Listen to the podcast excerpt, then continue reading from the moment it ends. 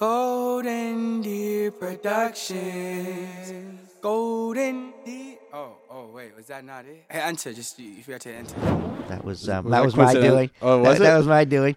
You're Uh, sick. They, had they were like, "Well, we can get this. We should get this ordinance up and running sometime in April." And I said, "Well, there's no better date than 420." Mm-hmm. So, so that so recreational adult use shops can start petitioning uh, to open in Cambridge on April 20th. It's gonna be huge, man. Everyone Yeah. smokes, you know. and it's you know it, it's I mean, that that ship has sailed a long time ago. You Um, smoke? Quick question, honestly. That ship has sailed a long time wow. ago. Um, uh, again, It's legal, man. it is legal, and you know, trust me, when you turn fifty, you can't do what you used to do. Well, I don't know, man. I don't. I don't bounce back the way I used to. So, uh, hi, I'm Mayor Marc McGovern from Cambridge, and this was my golden hour. No, this is, Is. and then Why- that was. Well, can't, what does it matter which way I do it? Water, earth, fire, air. Long ago, the four deer nations lived together in harmony. Then, everything changed when the fire deer attacked. Only Derek, master of all four elements, could stop those boys. But when Boston needed him most, he vanished into the enchanted Golden Deer Forest. Season 4.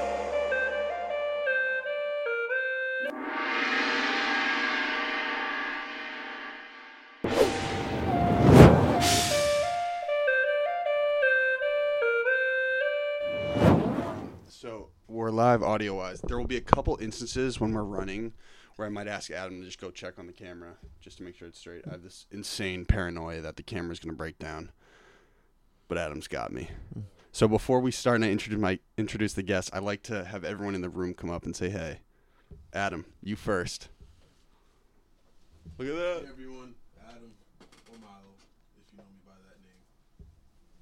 Adam's nervous. And we got the guy who made it happen. Govern. That's right. Can you hear me? It's, my name's Luis. Salute. Hello from from the Somerville side of things. Shout out to Cambridge. Oh, oh, you're from Somerville? No, but we're we're in Somerville. Oh, right okay, now. great. All right. Did I expose that? No, that's fine. We're at More Phoenix than- Down recording. A hidden location. Hidden location. And and to my right, we have our our first politician on the show, a big neighborhood guy, Mayor McGovern. Man, thanks for having me. Uh, my pleasure. Thanks. Um, for everyone watching, can you just give a little synopsis about who you are and what you do, and then we can start to talk about kind of what we want to get into. Sure. So, um, I am currently the mayor of the city of Cambridge. Let's go. Uh, I've been serving on the city council for uh, this is my sixth year. Prior to that, I served eight years on the Cambridge School Committee. I'm a social worker, and I've worked for over 25 years with uh, children and families that have experienced some form of trauma, whether that's homelessness, substance abuse, DCF care, um, special needs, what have you. Uh, I grew up in Cambridge. I went to the Cambridge Public Schools, graduated from Cambridge French and Latin. Uh, I won't tell you what year. Um, I, I- I'm gonna guess you're a smooth 45. Oh, nice! I'm just turned 50, so Let's I'll take I'll go. take that. I'll take that. Thank you. You know how to uh, Happy 50. you know how to make your guests. Uh, Oh yeah, I'm a schmoozer. You are. You should be a politician. Um, My father is. So and uh, I have uh, four kids, and um, you know that's that's that's basically I- uh, I gotta- basically what I do all the time. I got to be honest with you. I've I've heard the spiel probably like a hundred times because I watched every single one of your Yeah, interviews it's, before. it's well, you know, the history is what You it probably is, get so tired of saying it, it's- right? It's uh, you know, it's funny when you when I go to to speak somewhere, you know, they do the whole bio thing, and Mhm. you know, and and I just it's like I don't know if it's my eulogy or an introduction, you know. it sounds so depressing. well, the one thing I didn't pick up on is, did you go to college? I did. So I went to uh, I started off at UMass Amherst. The zoo. Uh, did about a year uh, there, year and a half. Took some time off. I was actually um, a corporate trainer for the Hard Rock Cafe Whoa. uh, in their kitchen. So in my early twenties, I opened the Boston restaurant. the one in Faneuil. Uh, well, it was over on um, in the Back Bay at the time. great. It moved. Uh, so I opened Boston. I opened D.C., Orlando, Atlanta. Um, and I did that for a few years, and then went back to school at UMass Boston. Graduated in '94. Uh, started working in social work, and then went back to Simmons for my master's in social work. So you've never really left the area. Uh, except, no, except for that one year in Amherst. uh, that's about as far as it's been. Yeah, Well, that's a different type of Massachusetts out there. it is. It was it the zoo back then too? Was Oh, it, yeah. it was Oh, always yeah. wild. Oh yeah, Too much. yeah, yeah. It was you know, coaches being thrown out of the towers and you know, Ah, yeah. It's wild. It's just traditionally wild. I've had their their big weekends like the Blarney blowout. Have you heard of that? hmm I'm sure you Mhm. know all of the, the Massachusetts Mhm. stuff going on. Um, so interestingly enough, I think this is the first thing I want to. Well, one thing for this entire podcast, what I want to go over is I want to make sure I can simplify the role of what you do and kind of how people our age can be incentivized to vote. Sure. I think I said that in the email, right, Luis? Yeah, I mean, I was slaving over that email, so I got to make sure this is perfect, man. Got to get the mayor no, up here. no, no stress. No, no worries. Um, just because I think a lot of people our age don't necessarily understand one how to get involved, Yep. why to get involved, and kind of what you can execute on what as the mayor you have leverage to do in the city. Yep. And another thing is I think that people run when they run interviews with politicians like there's there's this combative nature. I have no interest in doing that. I just want to Mhm. learn. All right. I'm a good guy, man. yeah, I you promise. seem you seem like a good guy. Uh, you got Cambridge roots, so you're all right. yeah. So shout out to my dad. He's proud of me for once. I'm Um, sure it's not just once. Hey, well, this is the only time he said he's proud of me. But hey, Dad, thank you, man. uh, so yeah, so my dad is is third, second generation Cambridge. Okay. I'm technically third. He's from the Mount Auburn neighborhood. Yep. Which is, I, I believe, kind of like a forgotten neighborhood in Cambridge. Would you concur? N- n- Uh, not economic, not economically. I mean, like it seems so separated from everything right, else that's right, going on. Right. Um, yes and no. I mean, it, in in some ways, you're right. I mean, it doesn't. It it feels more suburban. Um, actually, um, my father, my parents divorced. Um, I grew up in Central Square, and I'm a fourth generation Cantabrigian. And in fact, we're living in the same house um, purchased by my great grandfather a hundred years ago. Wow. Uh, but my dad moved to Fresh Pond Parkway, so I, I was kind of central. You know, Yeah. I was on both sides of the tracks growing up, right? Mhm. And so certainly that you know the Mount Auburn area, the Fresh Pond area, what you know parts of most of West Cambridge um, feel more suburban, Mhm. you know, than than urban in terms of Central Square and, and East Cambridge, what have you.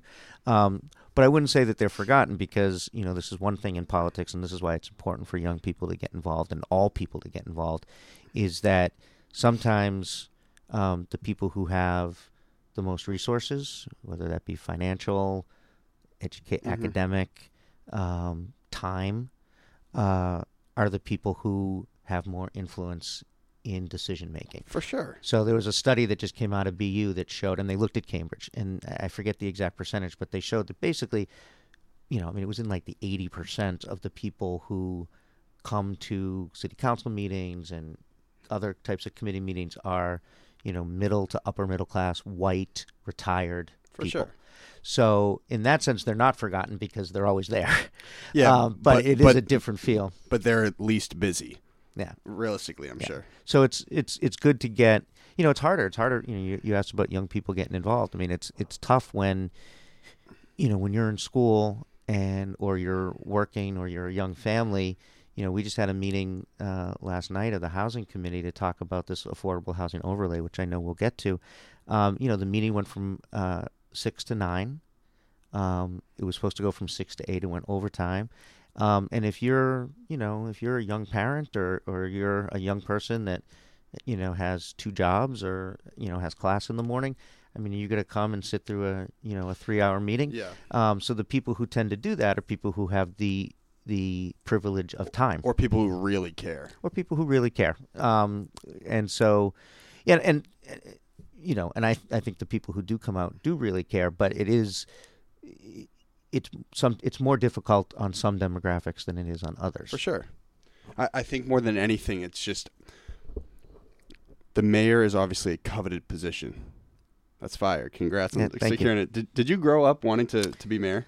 Um, It was definitely in the I- back of your head, right? Well, my mother worked for Mayor Danehy, who's from the Mount Auburn area, Great. and uh, When was his term? uh, he had a couple, but it was late seventies, eighties, early, you know, or nineteen eighty, somewhere in there. Um, but my mother always worked in City Hall and and um, for the school department. So as the youngest of It's three, DNA. yeah, I mean, as the youngest of three, it was either leave me home and have me get beat up by my brothers, or drag me to every meeting that she went Mm-hmm. to. So I spent a lot of time in City Hall and and uh, you know going to meetings. and it Fate, just- man. It was yeah, fate. Yeah, and there's a you know pictures of me at you know seven or eight years old Mhm. in the mayor's office, and now it's my office, so it's pretty cool. Let's go. That, that's your dreams coming true, man. It's, it, it, it, it, it, yes, it is actually. S- So, what, what's very interesting to me is how politicians rise. Like, I love the political hustle. I think another thing I want want you to talk about at some point is like how to effectively market a, a local campaign because I'm sure it's Mhm. all hand to hand. hmm But did you know taking the steps from going to school committee, then to city council, and then well, social work first, correct? Yes. Did you know that would be an effective route to to becoming mayor? Um, well, you know, wanting to be mayor was al- you know was always in the back of my Mhm. mind that it would be great, but it wasn't.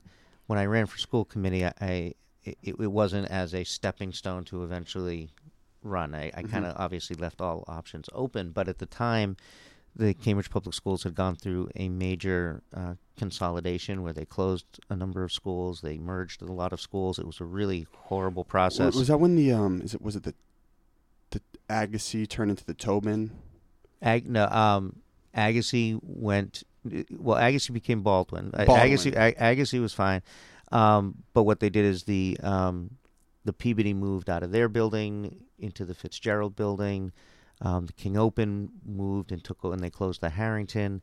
The Longfellow I remember this, Kennedy. yeah. I mean, it was it was a really it was a huge undertaking, and the process was was really a mess. What, what was the reason for it? Too many Um, kids. You, no, it, it. So two of the schools, the Fitzgerald and the Harrington, were had been quote unquote failing schools in the eyes of the state when looking at MCAS and, and other things. And so after a certain period of time, if you if you don't change that trend, the state basically says you either need to close these schools or we're going to take them over. And so Who's that? Who's the state so the Department of Ed, education? yeah. Okay. so um, so we had two schools that we had to really do something with, And and so like 600 kids. um, yeah, probably less than that. Probably less than that. Wow. But um, so then it sort of starts this domino effect where okay, so we're going to close the Fitzgerald School, which is this beautiful new building. We're not going to leave this building empty. So who's going to take that space? Mhm. Oh well, the Peabody School has a high enrollment. They're kind of busting at the seams. Let's move them over to the But Fitzgerald fa- building. families were probably then, pissed though, right? Because they Some- wanted to go some. to Peabody. some and and it was you know it was a very hard hard process and, and it was ugly i mean you had people showing up to um school committee meetings with signs like don't put us with those kids and this that i mean it was it was really it was a mess. Oh it was it was ugly.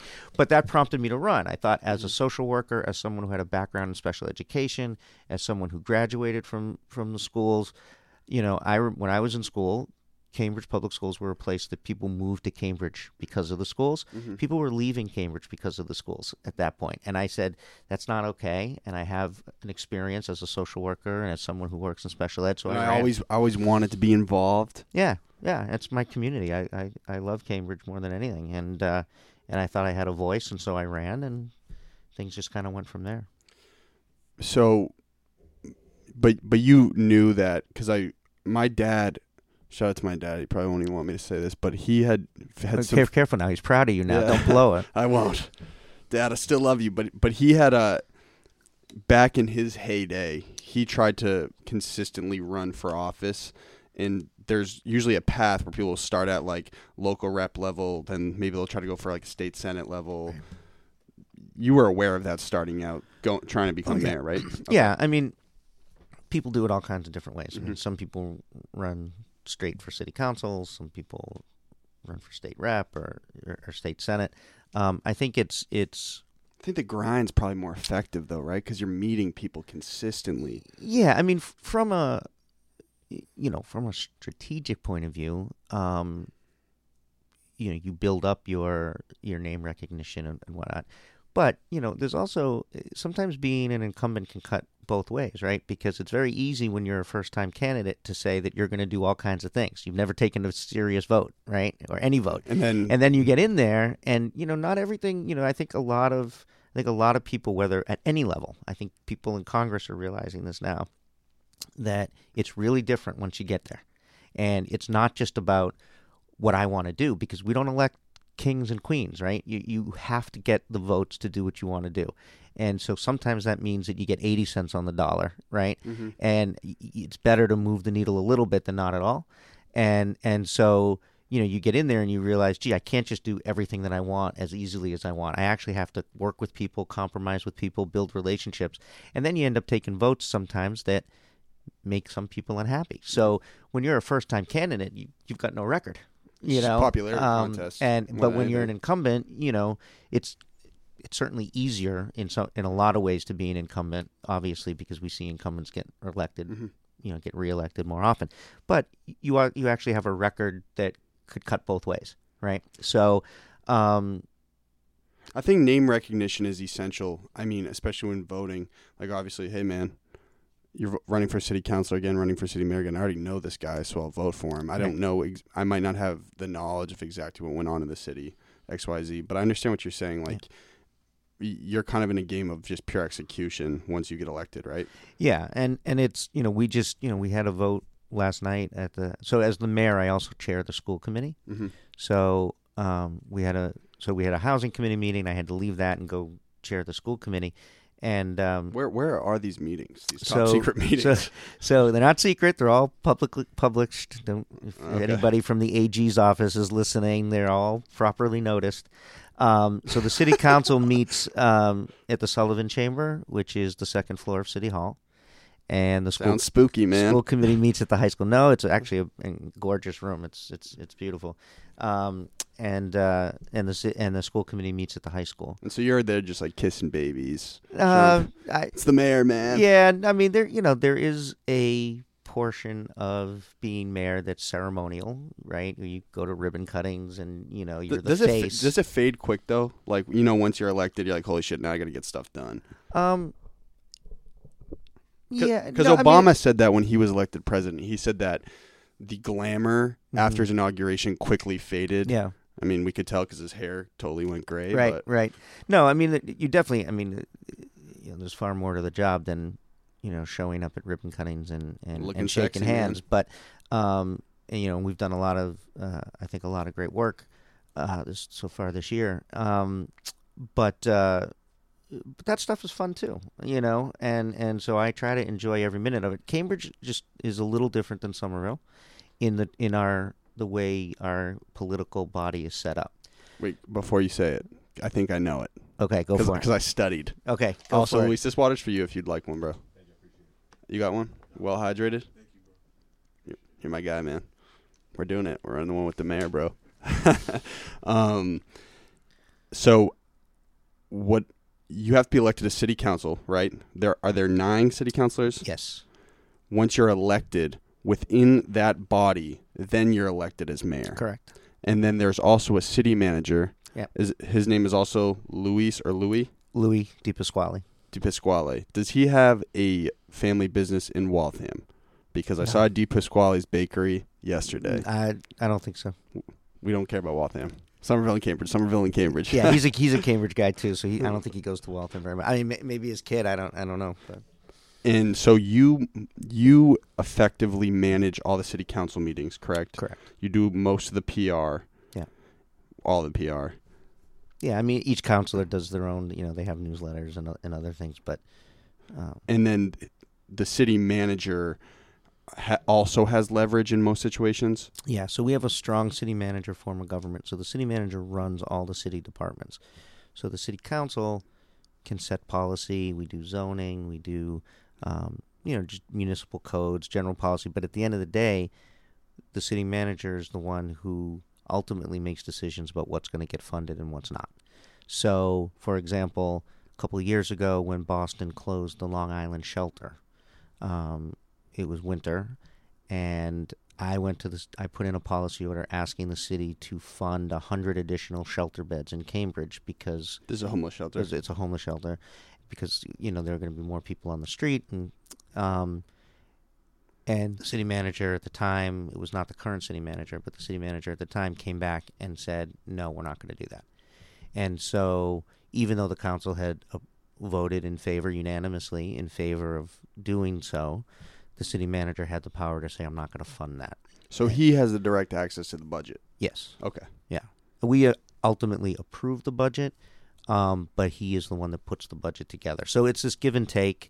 Um, but so nobody runs for mayor in Cambridge. So unlike Somerville, where Joe runs, you know, every couple of years um, and gets elected as mayor, that doesn't happen in Cambridge. And so what tends to happen, I think it's been close to probably 16 years, maybe close to 20 years, that we've actually had a mayor that has served two terms in a row because it tends to rotate through the Mhm. council. So, um, you know, I'm currently the mayor for this term. Let's hope you get the next one. Um, I'm gonna. There's nothing that would that, that there's no rule that would prevent me from getting two terms in a row. Um, it's just that the my max? colleagues. Two just, terms the max, No, though? no, there's no term limits. It's just you know my colleagues would have to you know vote for me, and um, you know given that it's been 16 to 20 years that anyone has done that, you know it would be unusual. But I certainly think we're doing a fabulous job. I think. Um, We've we've really tackled a lot of important issues facing the most vulnerable people in our city, and I, I'd love to stay another two years and, and continue that work. Two year terms are tough. They're they're really oh, so not a lot of time. So, you're saying consistently the mayor rotates. pretty much Okay. pretty much. Um, so we'll see what happens, you know. Um, but first, I gotta get reelected to the city council. That's the first step, and then oh, then- okay, okay. right. So you run for city council, and we're all citywide. So water, uh, Somerville has districts or wards. Mm-hmm. Cambridge, there's no ward. So it's a really funky system because you you run against your colleagues because everybody's running citywide. So, So, it's like you're my boy. I'm just trying to simplify it. It's like, yo, you're my boy, but at the same time, we're pitted against each Yes. other, man. Right. So it's it's weird. You get you know you get elected you know in November. It takes a few months. You come together in January when people get sworn in. It takes a little time to sort of heal from the election because people are sometimes it's pretty Hurt, intense. I'm sure. Um, Gets nasty. then, then you get then you get you know six or seven months where everybody's kind of on good terms and working together, and then you're running against each other again. So it's it's really it's um It's good to be competitive like that, don't you think?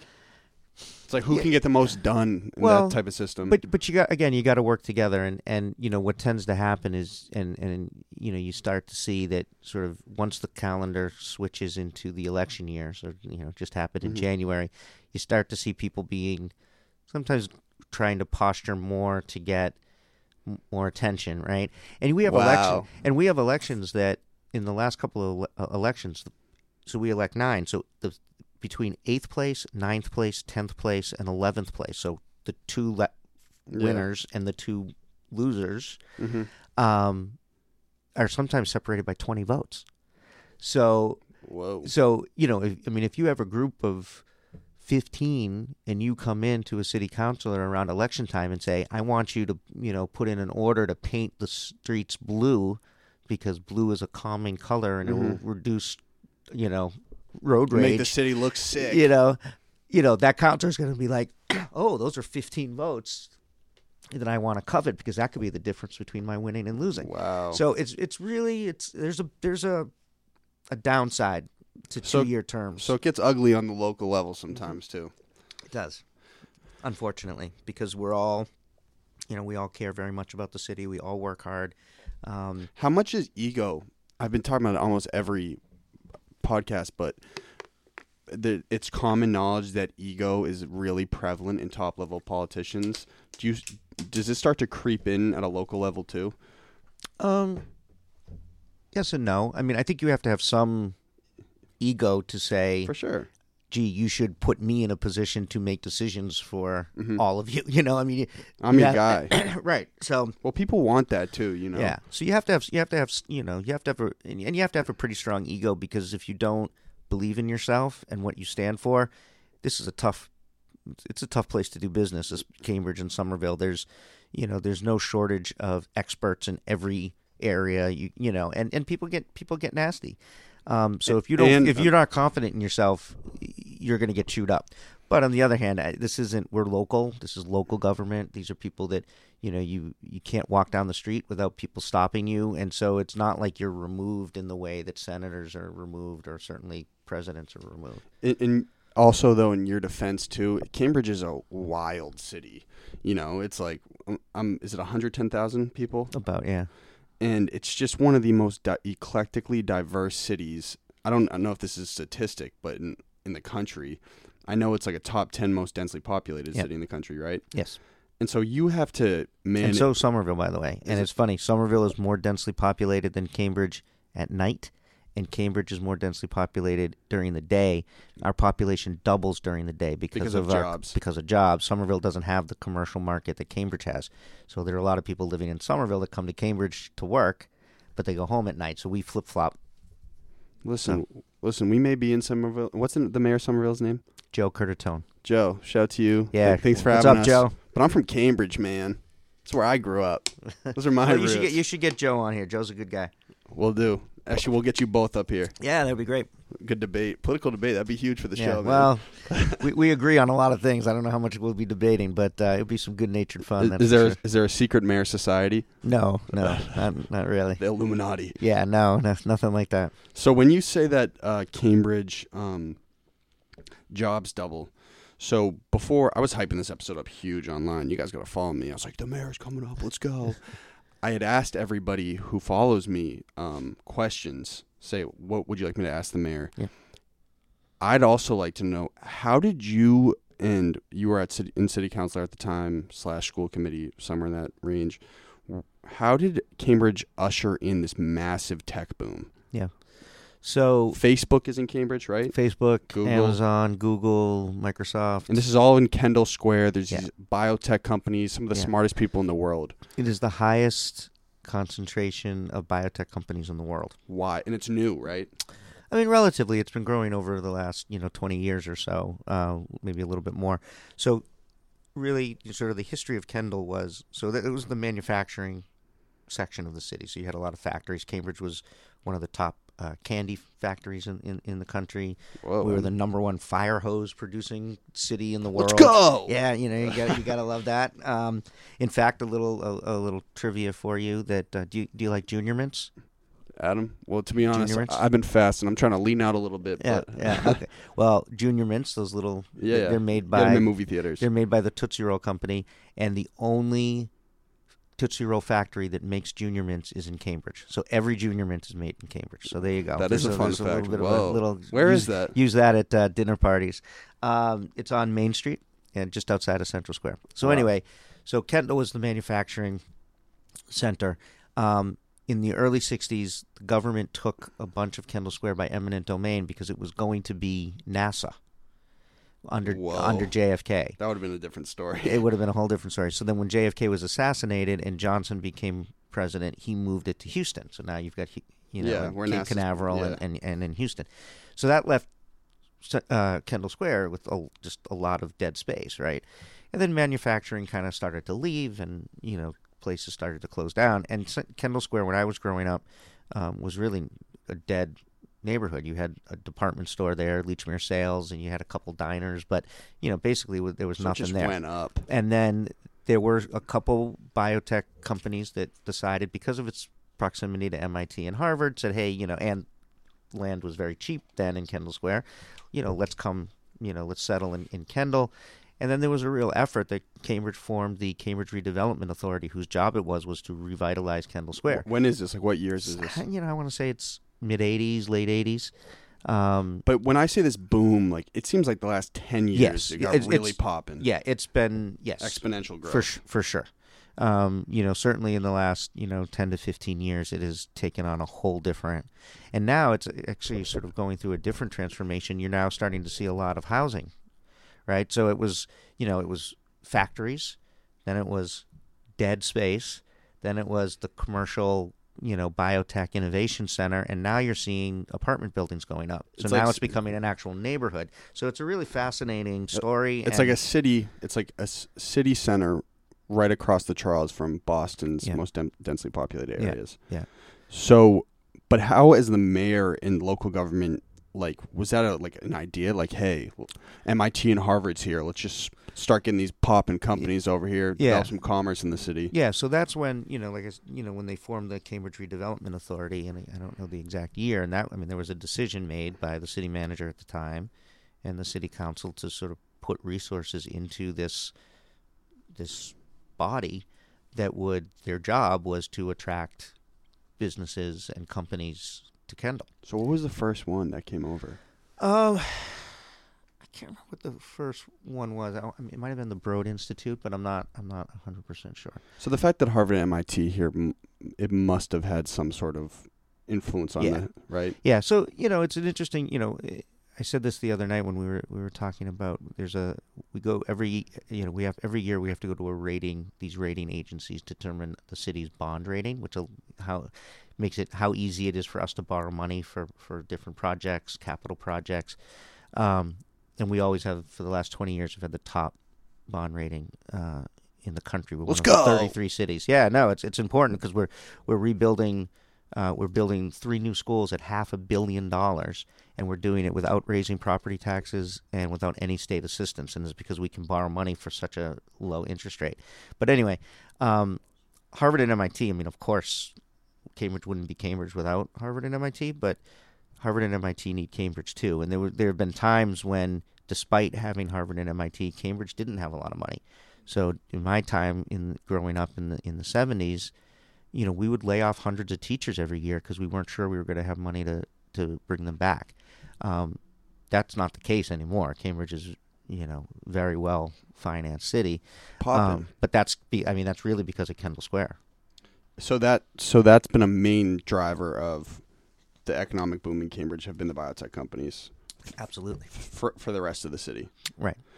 And so was this like 20 years ago, 10 years ago there was like a group of people saying like hey, we're going to market this as a good space for these businesses or Yeah. and that's what the redevelopment authority was responsible for. So who do you check in with over there consistently? Like in Kendall? Yeah. there a group of people or Um, well, there is a the, the Kendall Association, which is sort of like their business association. So I'm in contact with them, just like I am with the East Cambridge Business Association, Central Square Business Association, Harvard Square. Um, so you know, they're that's sort of they, they have a group that you know meets Mhm. regularly to talk about Kendall Square. Um, and so I, you know, I, I try to stay in contact with all of our neighborhood and business associations. you got a lot of people to talk to, man? Uh, It's it's it's there's a lot of meetings with this job. Well, you also d- you're dealing with so many different types of people, which Yes. is a reflection of Cambridge too. Um, so with the tech boom, is that when the gentrification kind of started to happen in Cambridge? So yes, um, so Because Central Square looks way different than it Yeah, did 10, yeah. when All Asia was around. You remember All right, Asia? uh, absolutely. Um, so a, number of things happen relatively close together. So Cambridge used to have rent control, and rent control had a profound impact on the entire city. Not only Can you elaborate? On yeah, so rent, rent control was basically um, it, it basically said that there were if buildings, certain buildings, depending on their size and when they were built, and that the government, the city of Cambridge said rents cannot be any higher than this amount of money, Mhm. right? And and it kept rents low in in a lot of uh, for a, a big part of the city, or about ten about. It was about ten or fifteen percent of the of the city's apartments. What, um, what was the base rent? Oh gosh, I, it was fifteen hundred. Oh God, no! I mean, back in rent control, you were talking about a you know a three bedroom apartment for five hundred bucks. You know, That'd be fine. um, What happened to those days, man? yeah. Well, I mean, so there are a couple things that happened with it with rent control. One was a lot of the people who were living in rent controlled, there was no means testing, so no one checked anybody's income. So a lot of people, the vast majority of people who were living in rent controlled apartments, were not people that really needed to pay that little rent. They were so just you- savvy. You, had doctors and lawyers and professors, and and so it wasn't really going to the, the people who, who really would have that it was designed for, which was Yeah. to you know try and keep sort of a, a, a wide range of incomes in the city. So that was a problem with it. But then also, when you're a landlord and you're not getting a whole lot of money in rent, you can't keep your your house in, in good shape, Mhm. right? You're so it led to a lot of a lot of the buil- a lot of the housing was not in good Started shape. It, it, it sort of it, it sort of crushed the whole market, right? So I mean, if you were if rents for a two bedroom was five hundred bucks a month for a rent controlled apartment, and you were someone who had a non rent controlled apartment, you couldn't charge fifteen hundred because that's way out of scale the other. So it, it depressed the whole market. The good side was it kept some rent it kept some, Some rents low. So that ended up Cambridge, Boston, Brookline, and Amherst. I think were the four cities in the state that had rent control. But people got enough signatures to put the question of rent control on the statewide ballot, and on the when s- when is this? this was ninety three ish. Okay, this is way before 94 your. yeah so so then statewide rent control was defeated and it was made illegal so these four cities it it passed in the it was people wanted to keep it in Mm-hmm. the four cities that had it but because it was a statewide question people in you know Quincy got to vote on it right So landlords started charging crazy for so so that so so now you lost the government control on rents, right? So that caused things to start to rise. Then you had a lot of Cambridge families who said who had been in Cambridge a long time who maybe owned a triple decker and it was family on each floor. Developers started to come in and say, "Well, now that the market is wide open, I'll give you a million dollars for your house." And that was a lot of money in 1994, right? So people started to sell their property, and then you saw this huge condo conversion. So what was cheap apartments now started to become expensive condos. So that you lost apartments, the number of apartments went down, condos went up. At the same time, Kendall Square was really booming. Booming. So you had more people moving into the city and Harvard and. MIT right so you- continuously. So, it was like this. It was like this perfect storm. You had the loss of government control on rents. You lost a lot of apartments because they turned into condos, and then you had more and more people want wanting to live in Cambridge because they were now working in Cambridge, and you had a supply and demand problem. You had more people who wanted to live here than you had apartments for, and you know it's not rocket science that when that happens, prices go up. So that's what started the whole craziness that we're, we're that we're seeing today. So, as a mayor, and I don't want this to sound insensitive to anybody listening or watching, but don't you want to, like, it's kind of your job, like, you want the city to have a ton of commerce and a lot of jobs coming through. That's a good side of gentrification, right? Right. It's just the people that are eating it on the other end, it Right. sucks for. Right, and that's you know that is the hard part. I so, mean, yeah, so how do you navigate that? you know, it's not a perfect science. I mean, you know, what I try to say is that um, I want I want developers to scream but not run away. And what I mean by that is I want to squeeze these companies for every community benefit we can possibly get from them. But at Ela- the end of the- elaborate, like, what would a So, community so a benefit be? community benefit would be so MIT just got this huge 10 acres of land in the middle of Kendall Square. And they came to the city council and they said with their plan to develop that property.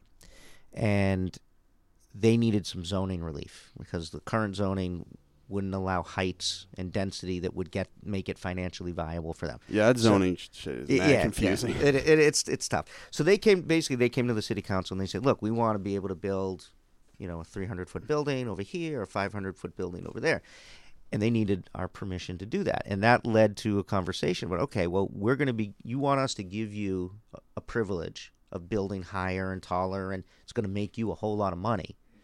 What are you going to do for the community? And we were able to negotiate a $250 million benefit package to the city. Let's go, They're mayor. go- yeah, they're going to build a. Let's go, Luis. A, a, Come a on. new. Uh, this was before I was vice mayor at the time. um, Oh. but they, but but this was what the council was, you know, was working on. So they're going to build a community center um, that's going to be open to to the the community of Cambridge. Wh- where is that? In Um, it's, it's, it's going to be it's going in Kendall Square. They're building a job connector that's specifically going to target young people who are living in our our housing developments to be able to enter the innovation and biotech space. So they're going to be training kids. Um, they are going to be providing pro, uh, affordable housing. Um, it's- it's a two hundred fifty million dollar package. So by that, Whose I money mean- is the 250? Is so that's MIT. That's Okay. what they're going to. So that's what's going to cost. That's what it's going to cost them to do. It's probably going to end up costing them more, but to do the the things that that that we demanded of them in order for them to get. Oh, so what that so that's you saying you're maxing out the community benefits. So so so that's what I want. Again, I wanted them to scream, which they did. Two hundred and fifty million dollars, even even for MIT, is not cheap. But at the end of the day, I'm glad that they're building in Kendall Square and they're not building somewhere else because if they went to Somerville or Watertown or Waltham, we wouldn't be able to get the benefits that are really going to help the community. So it is this it's this negotiation, it's this give and take. So it, it's I'm I am thrilled that Kendall Square is what it is today versus what it was when I was a kid.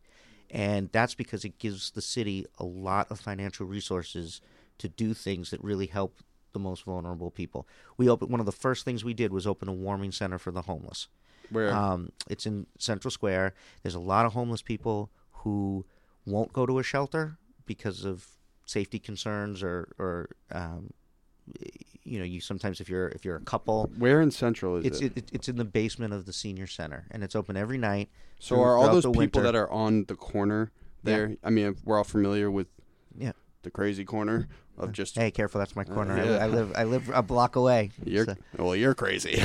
well sometimes the that corner is turbulent with a lot of people homeless. Yeah. I'm assuming there's a lot of drug activity in the area. Just- yeah I'm sorry to totally segue into another topic, but I also read in the Herald yesterday that also Alewife has gotten like Mhm. Alewife, a couple other stations have gotten over 150 complaints Yeah. homeless wise. Alewife has always been nuts. So is Central. Yeah. How does how do you dumb down on that? Well, so you know, we have um, you know when people think about Cambridge, you know, just I mean, look at our conversation today. We're talking about biotech. We're talking about Harvard. We're talking about MIT. How am I doing by the way? Okay. You're doing great. We're, we're talking. I'm um, I'm very proud of you, as is your dad, I'm sure. and um, you know, you're t- talking about high housing prices. What people don't know is that Cambridge has a higher poverty rate than the state average.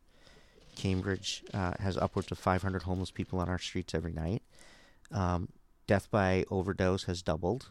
Opi- opioid Um, death. Uh, uh, yeah, So um, is, is that that's probably directly correlated with the homeless population? Sometimes, but not not always. Um, and then um, about fifty percent of our kids in our public schools live in public housing. So there's another story of Cambridge. Cambridge is really a tale of two cities, right? You have a lot of prosperity, Mm-hmm. you have a lot of people making a lot of money, and then you know you have twenty percent of our kids go to bed hungry at night. The So- ugly side. you know, no, it's not ugly. It's it's it's it's uh, it's challenging, but um, you know, but they're connected in the sense of we're able to initiate programs to help those more underserved populations because we have money that comes from Kendall Square, right? So it it it it, it connects. Um, so anyway, the so yeah, there's there's a lot of homeless folks in Cambridge. Um, you know, the way you solve homelessness is you provide housing for people Or, or jobs. or jobs. But you know, the first we have a housing first model. We we we believe, and the research shows this, that if you get somebody shelter, if you get somebody stable housing, it's much easier to do the other stuff. You cannot get someone a job if they're sleeping out in front of 7-Eleven. Right? Where's their mailbox? Where's their get, I shower? get what you're saying. Where's Peop- their people got to shower, clean themselves. you know, you know, you where's their you know, their, their their dignity. You know, you you got to get people into homes. People, the the first thing we need to be doing is providing homes for people, and that's why my number one issue is really focused on affordable housing and bringing more affordable housing to Cambridge. Uh, and believe it or not, even in a city that you know is the claims to be the most progressive city in the most progressive state, there's a lot of controversy about building more affordable housing. There's a lot of people who don't want it. My question is how effective is getting homeless people houses? Because don't you have to do you probably have to do a lot of behavioral testing Yeah. and psych testing on a lot of these people that Yeah. are probably a lot of them are mentally ill. Yeah. So there's there's all different types of uh, of housing, and and homelessness covers a huge range, right? You certainly have people who are homeless because they're mentally ill. You certainly have people who are homeless because they're struggling with substance use. You have I'm referring to Central. I know that's yeah, that's you, the you- common you have, you have women that are homeless because they're escaping domestic violence. You you know you have people that are homeless because they lost their job and they had no savings. The vast majority of people have no money in in the bank, right? So um, there's a wide range of reasons why people are homeless. Um, you have a lot of youth that are, that are homeless. Um, we see a lot of kids, young people who age out of the foster care system, and the state just says, "See you later, good luck." And you know they have no family support. You have a lot of young people who have been kicked out of their homes because of their sexual orientation. Um, that's actually young people between the ages of 18 and 24 is the highest uh, growing population of homeless people. So um, people are homeless for a lot of different reasons. So some, you know, if you're you know if you're someone who lost their apartment because you got evicted because you couldn't pay your rent, but you're basically you have it sort of put together and you know and you, maybe you're working but you're not making enough money you can help that person you know by paying you know we have a program that will pay your first month in security to help get you into apartment so that's one thing and then obviously the people who are struggling with mental illness and substance abuse that's a more challenging population um, but then you try to create you know what what we call uh, supportive housing where you where you people can move into a place where there are some services available to Uh, Is that- them to help the, them. are those projects or Uh, no, not not not, nec- not necessarily. Um, and this is where we don't have enough. This is what we don't have enough of, in my opinion. We don't have enough of that that transitional housing. So how do you go? You know, you're not going to take somebody who is sleeping outside in front of 7-Eleven, struggling with substance abuse, and say, okay, now we're going to put you in one of these really expensive apartments in, we're in gonna give you we're gonna give you a month rent and now you got to go make fifteen hundred dollars a month. Right, right. That's not So, so, so you need, so we need to build this transitional house. Say, Look, this is you're, we're going to get you off the street. We're going to get you a place to live. We're going to have services there for you. We're going to help you, you know, o- you know, overcome your your addiction or you know your, whatever that is to alcohol or some something else. Um, we're going to do some job training for you. So you need to provide for some people. It's just supply them with some money and they can get a place to live. For others, it's you really need a wraparound program that we don't have enough of, and that's something I want to pursue. is, there a turnover on that though? Has that been effective Yeah. Um, in so other it- places? It, it, it, it, yes. And, and Some people would say if someone's crazy, they'll always be crazy. I mean, I use that that term very loosely, but you understand what I'm saying? um, but you know, they still need a place to live. For sure. Right. And you know, the thing that is is sad about this and at times frustrating is when we so Cambridge has had about 500 homeless people on their streets every year for the last several years. It's not the same 500 people. We've helped a lot of those people get into housing. But then there's another wave of people that come in. It's just Massachusetts has had the had the highest growth percentage growth in homelessness in the country last year. Is, is that directly related to the opioid ep- epidemic? Do you Uh. I think I think it's partly the opioid epidemic. I think it's partly the high cost of housing here. you know what's really crazy is Melnea Cass and Mass Ave. Yeah. that's like another area I would say is comparable to the Central Square corner. Yeah, yeah, Would you concur? Yeah. I mean, it, it, it's a bigger scale in For sure. Boston, but um, but you know, I mean, we have to we have to really consider what what substance abuse and, and, and addiction. It is a it is a medical issue. It's not. We cannot criminalize it in in this country, and we too often do, or we take the opinion of, oh well, they're doing it to themselves. They deserve it. The, the majority of people that get hooked on heroin get hooked on heroin through prescription medication. Yeah, that was So- shout out Dr. Sigmund. So they, you know, they start off as somebody who is, you know, a well-functioning, employed, you yeah, know, they get a surgery, they pop an oxy, and then he said there's a six. Six if you- day. Yeah, if you take it for six days, Yeah. there's a six percent of the population will never be the same. Right. Wow. So you know, so we have an issue with our with our in, in, in our medical field with overprescribing. We have an issue with our pharmaceutical companies that push these medications. Um, the state is and Cambridge has signed on to a lawsuit to pharmaceutical companies that have misled uh, doctors uh, and others about the impacts of, of, of pain medication. Um, so you know, it's it's a it's a huge problem that t- has a lot of different touch points. But you know, the thing that I you know, we can do this little. Uh, we'll do this in this room. There's only four of us, but how many of us have ever asked, and you in the audience do this at home? How many of you have ever asked? Um, I know I'm looking at it here, but I'm over here. Um, how many of you have ever asked a child what they want to be when they grow up? Raise your hand. Every hand should be up. No, you know you you don't talk to kids. We don't have kids, man. Okay, I'm but you have young, bro. nephews or whatever. Anybody who's ever asked a young person what they want to be when they grow up, or this way, has an if an adult has ever asked you when you were a kid what you wanted to be when you grow up, right? Just, just like your teacher said, "Hey, Mark, That's right. You want to be the mayor, man?" Well, He's like, so- "Yeah." how many of those people, how many of those kids ever said they wanted to be homeless? None. Some people, Right. some kids are born into it. You know, um, some kids are, but nobody wants to be in it.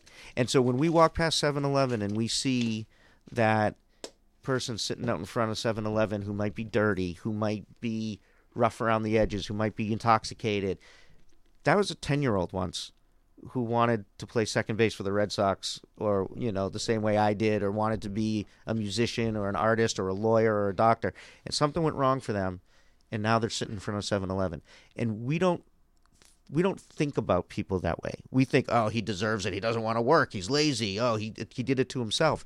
It, it, it, that, we got to change that. We have to change that way of thinking. Wha- One thing though is there a lot of people believe there's choice involved. You know, I think you ultimately you don't have choice what you're born into, but you have choice of how you maneuver in your circumstance. So some people would say okay, you're addicted to opioids. That was a choice at a certain point. I, I'm just playing devil's advocate. Yeah, you yeah. understand? I, I, I think it was a choice to take the opioids in the first place. I don't think it's a choice to be addicted. Now, of course, you know we and we've had this issue. We have gone out to some of the homeless folks in Cambridge, and we sort of triage them. We have a group that goes out every Wednesday, so we try to the people who are most at risk, people who maybe have health problems or are older and really struggling the most. We really try to get them off the street first if we can.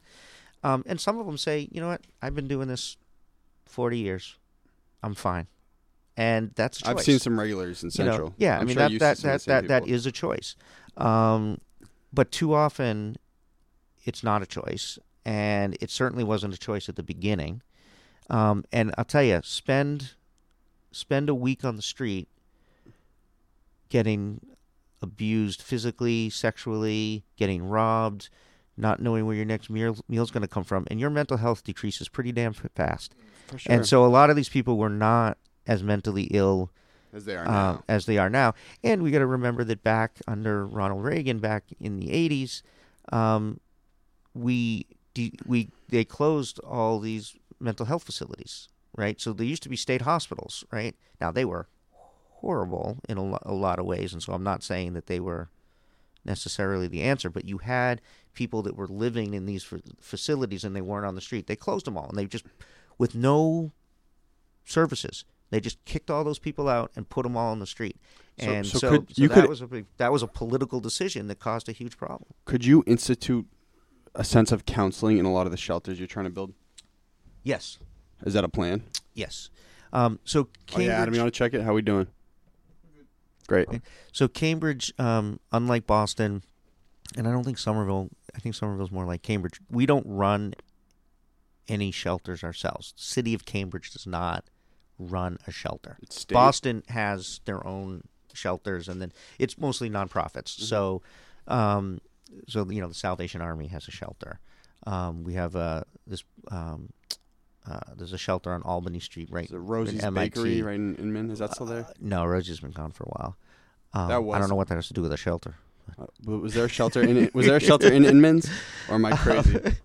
Um, there was no shelter in Inman Square that I know of. Also, shout out to Gil at the Lily Pad. You know the Lily Pad? I do know the Lily Shout out to Gil. Yeah. Um, so so Cambridge doesn't run shelters itself. We work with nonprofits who run shelters. Um, so it's a you know we in some ways we because we contract with them we have some influence over them but at the end of the day we don't run them we can't tell them what to do so we do work collaboratively with them So how Um, do you get leverage in a situation like that though? Saying, "Yo, homelessness is so bad. I want to be able to get some money from taxpayers or grant or whatever, and pump counseling into these shelters." Yeah. So that would be something that, um, you know, that, that would come through a policy order from the city council, right? To say to ask the the city manager to look into funding, you know, counseling programs. Now, I mean, we do give. I mean, there's some of that that that, that already happens. Um, but we, we have a multi-service center that, that you know is, is there to help people sort of navigate the system and get them into housing and get them into um, you know jobs. People, homeless people can get their mail delivered there, which a lot again get bad, hard to apply for a job if you don't have an address, right? Um, so we allow them to use the address at this city-run uh, center. Um, we have the warming center uh, for people who can't get into shelters or won't go to shelters. Um, but again, that you know that's a three hundred thousand dollar investment every year, which you know when I went to the city manager and, and told him I wanted to do this, money was not an issue. And you know when you live in a city that can write a check for three hundred thousand dollars without blinking an eye, um, you know that's a city that's very well financed. And again, it comes back to being well well financed because of the commercial industry that we have in the city. So, you know, I get it. so Kendall Square has caused some stress on the city in terms of the gentrification and rising housing prices, and we have to deal with that. But the flip side is, it's also put us in a position where we can do things that other cities simply cannot do, um, and that's a benefit. Money rules all, man. Well, money's important. I mean, you can't. It's essential. I mean, you know, you, I mean, I, I know there's there's this It's our sort of system, man. I mean, I know there's this, you know, feeling that you know money is bad, and but you know it costs. You know, you want to build a homeless shelter. No one's doing that for free. Yeah, absolutely. And and if you don't have the money, if you're you know if you look at cities like Holyoke and and Springfield and some of these cities out west, Lowell, Lawrence up north, that used to be major manufacturing cities. Manufacturing went away, as it did across the country, and they haven't been able to rebuild their commercial infrastructure. And they are cities that are having a hard time, you know, funding the things that they need to fund for their community. Um, and so, So, question. Sorry to interrupt. Do you does it stress you out when people ask you about gentrification? Because it's like shit. Excuse my language. It's like shit, shit. There's I. I'm doing a lot for the city, and I'm not trying to. I don't Right. want it to, everyone to be shafted, right. but it's just a tough line to navigate. It is a very difficult line. It's a very difficult balance. Um, you know, so what? So one of the things.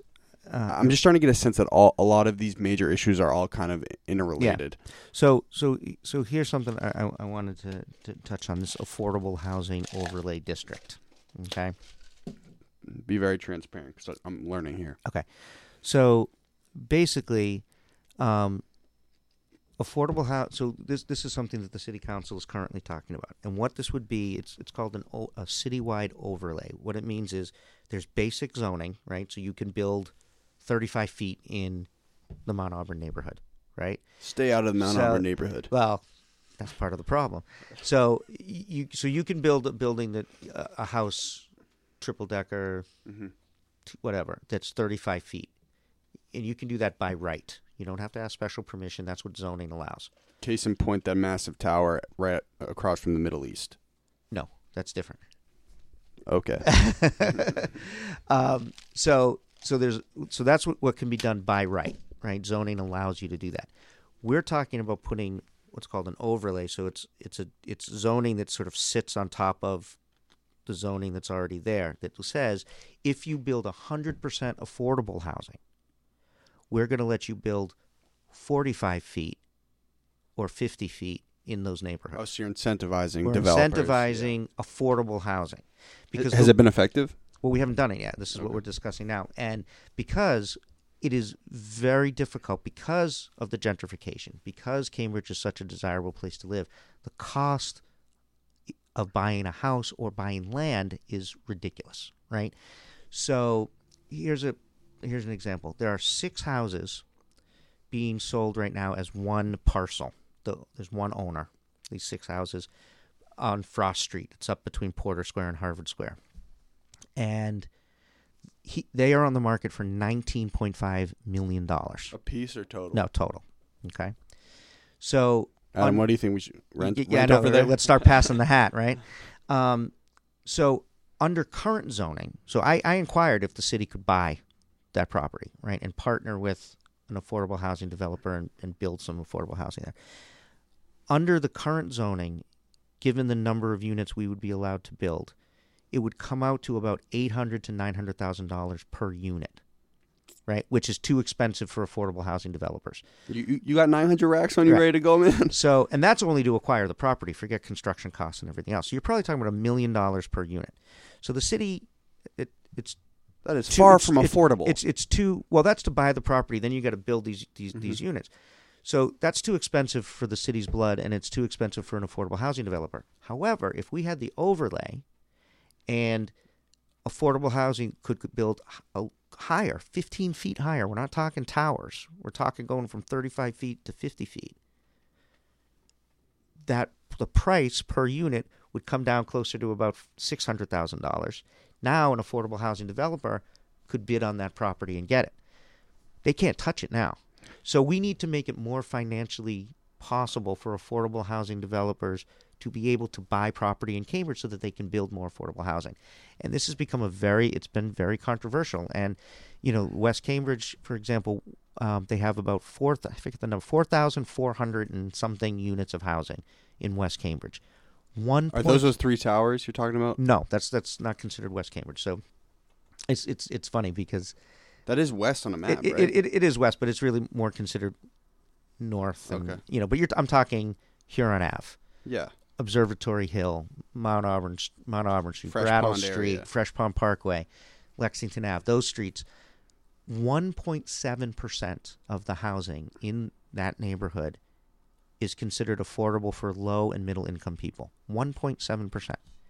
And part of the reason for that is that the zoning doesn't allow an affordable housing developer to buy anything there That's- because they that's can't well make below the the state average, work. right? Oh yeah, Cambridge. The average in Cambridge is just under 15% of affordable housing. Is that below the state average?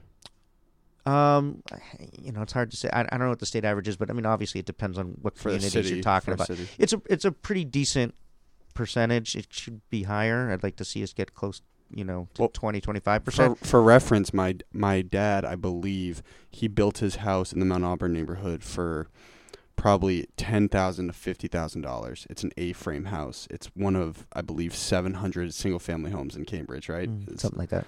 so wild.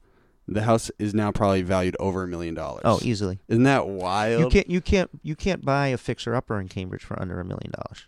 It's nuts. And he lives right ab- right above Corcoran Park. Mm-hmm. which is also not deemed as like one of the highest rent areas in Cambridge. Mhm. So it's just wild how much the real estate value has boomed. And so, you know, so the overlay is essentially to, in its simplest form, is a way to make it more financially viable for affordable housing to be built in the city. And we are doing it citywide because I believe, anyway, that. Um, this guy runs the studio. Hey, John, we did it. how you doing, John? um, you know, I believe that that every neighborhood would benefit from having a to be of being inclusive and having a diverse population in it. And you know, we have you know we haven't built a wall around certain neighborhoods, but zoning. In some ways, we kind of been built. We've built an invisible wall. We have created neighborhoods that it's impossible to build for low-income people to live in, and that's not right. But it's it's in pockets in the city though. It's in pockets. If you look at a map, Corcoran Park is like three blocks from this beautiful neighborhood that's Right. right, in between Mount Auburn and uh, Huron Ave. You know Right. that little neighborhood? Yeah. So if you look at a map, and and we did we did map this out, and you look at where affordable housing is in Cambridge, there's a giant hole in the middle. There's almost none in Mid Cambridge. There's almost none in the Agassiz neighborhood, and there's almost none in West Cambridge. Those neighborhoods are completely off limits to. And when I say low income people, I'm talking a single person to qualify for these apartments as a single person. You have to make around fifty thousand dollars a year. So I'm not talking about people Broke, bro. I'm, I'm not talking about people who are, you know, I'm not talking about someone who's homeless in front of Yeah, 7 you're talking about someone my age who just got an okay you know, job out of fifty thousand dollars, fifty thousand dollars a year is considered low income in Cambridge because it's so expensive to live here. So you know, we're talking about working people. We're talking about teachers. We're talking about firefighters. I mean, when I grew up in Cambridge, and probably when you were there, teachers could live in Cambridge, firefighters could live in Cambridge, police officers could live in Cambridge, construction workers could live in Cambridge. Those are gone. It's untouchable, right? The only people who are teachers who are still living in Cambridge are because they're a second generation, third generation, and they've owned their house for a long time and they haven't sold it. For- if you're a teacher now and you want to buy a house in Cambridge, forget it. You cannot touch it. Well, for reference, my uncle was a Cambridge police officer. He had to drive all the way from Plymouth. Hmm. This is like maybe 10, 15 years ago. He had to drive from Plymouth every day and then Yeah. sleep on a cot Yeah. in my dad's basement because he couldn't afford to live there. And that's a And he hu- was servicing the community. and It's that's like, a that's a huge loss. I, I mean, because I want our police officers to be able to live in Cambridge because they know the community better. They're better. They you know they and walk in the feel like they want to protect yeah, and serve you know, they more. go to the grocery store and and you know, and they and they connect with people. You know, I want teachers to live here, um, and right now that is almost impossible. And so, if we don't build more affordable housing for low and moderate income people, have home ownership opportunities as well as rental housing, then we're losing a, a very important demographic to our city. Um, but there's a lot of resistance to this because there's a lot of people in Cambridge that say, I support affordable housing, but, and fill in whatever you want after the but. I support affordable housing, but the building's going to, I mean, literally, an email from someone who said, This is going to put a shadow on my tomato plants. I don't want it built.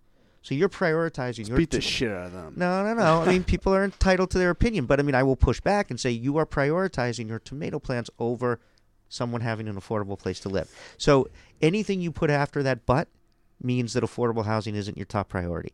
We need to be bold and we need to take this step, and it needs to be every neighborhood in Cambridge that does something about it. So I'm going to ask you a logistical question. Is everyone doing okay?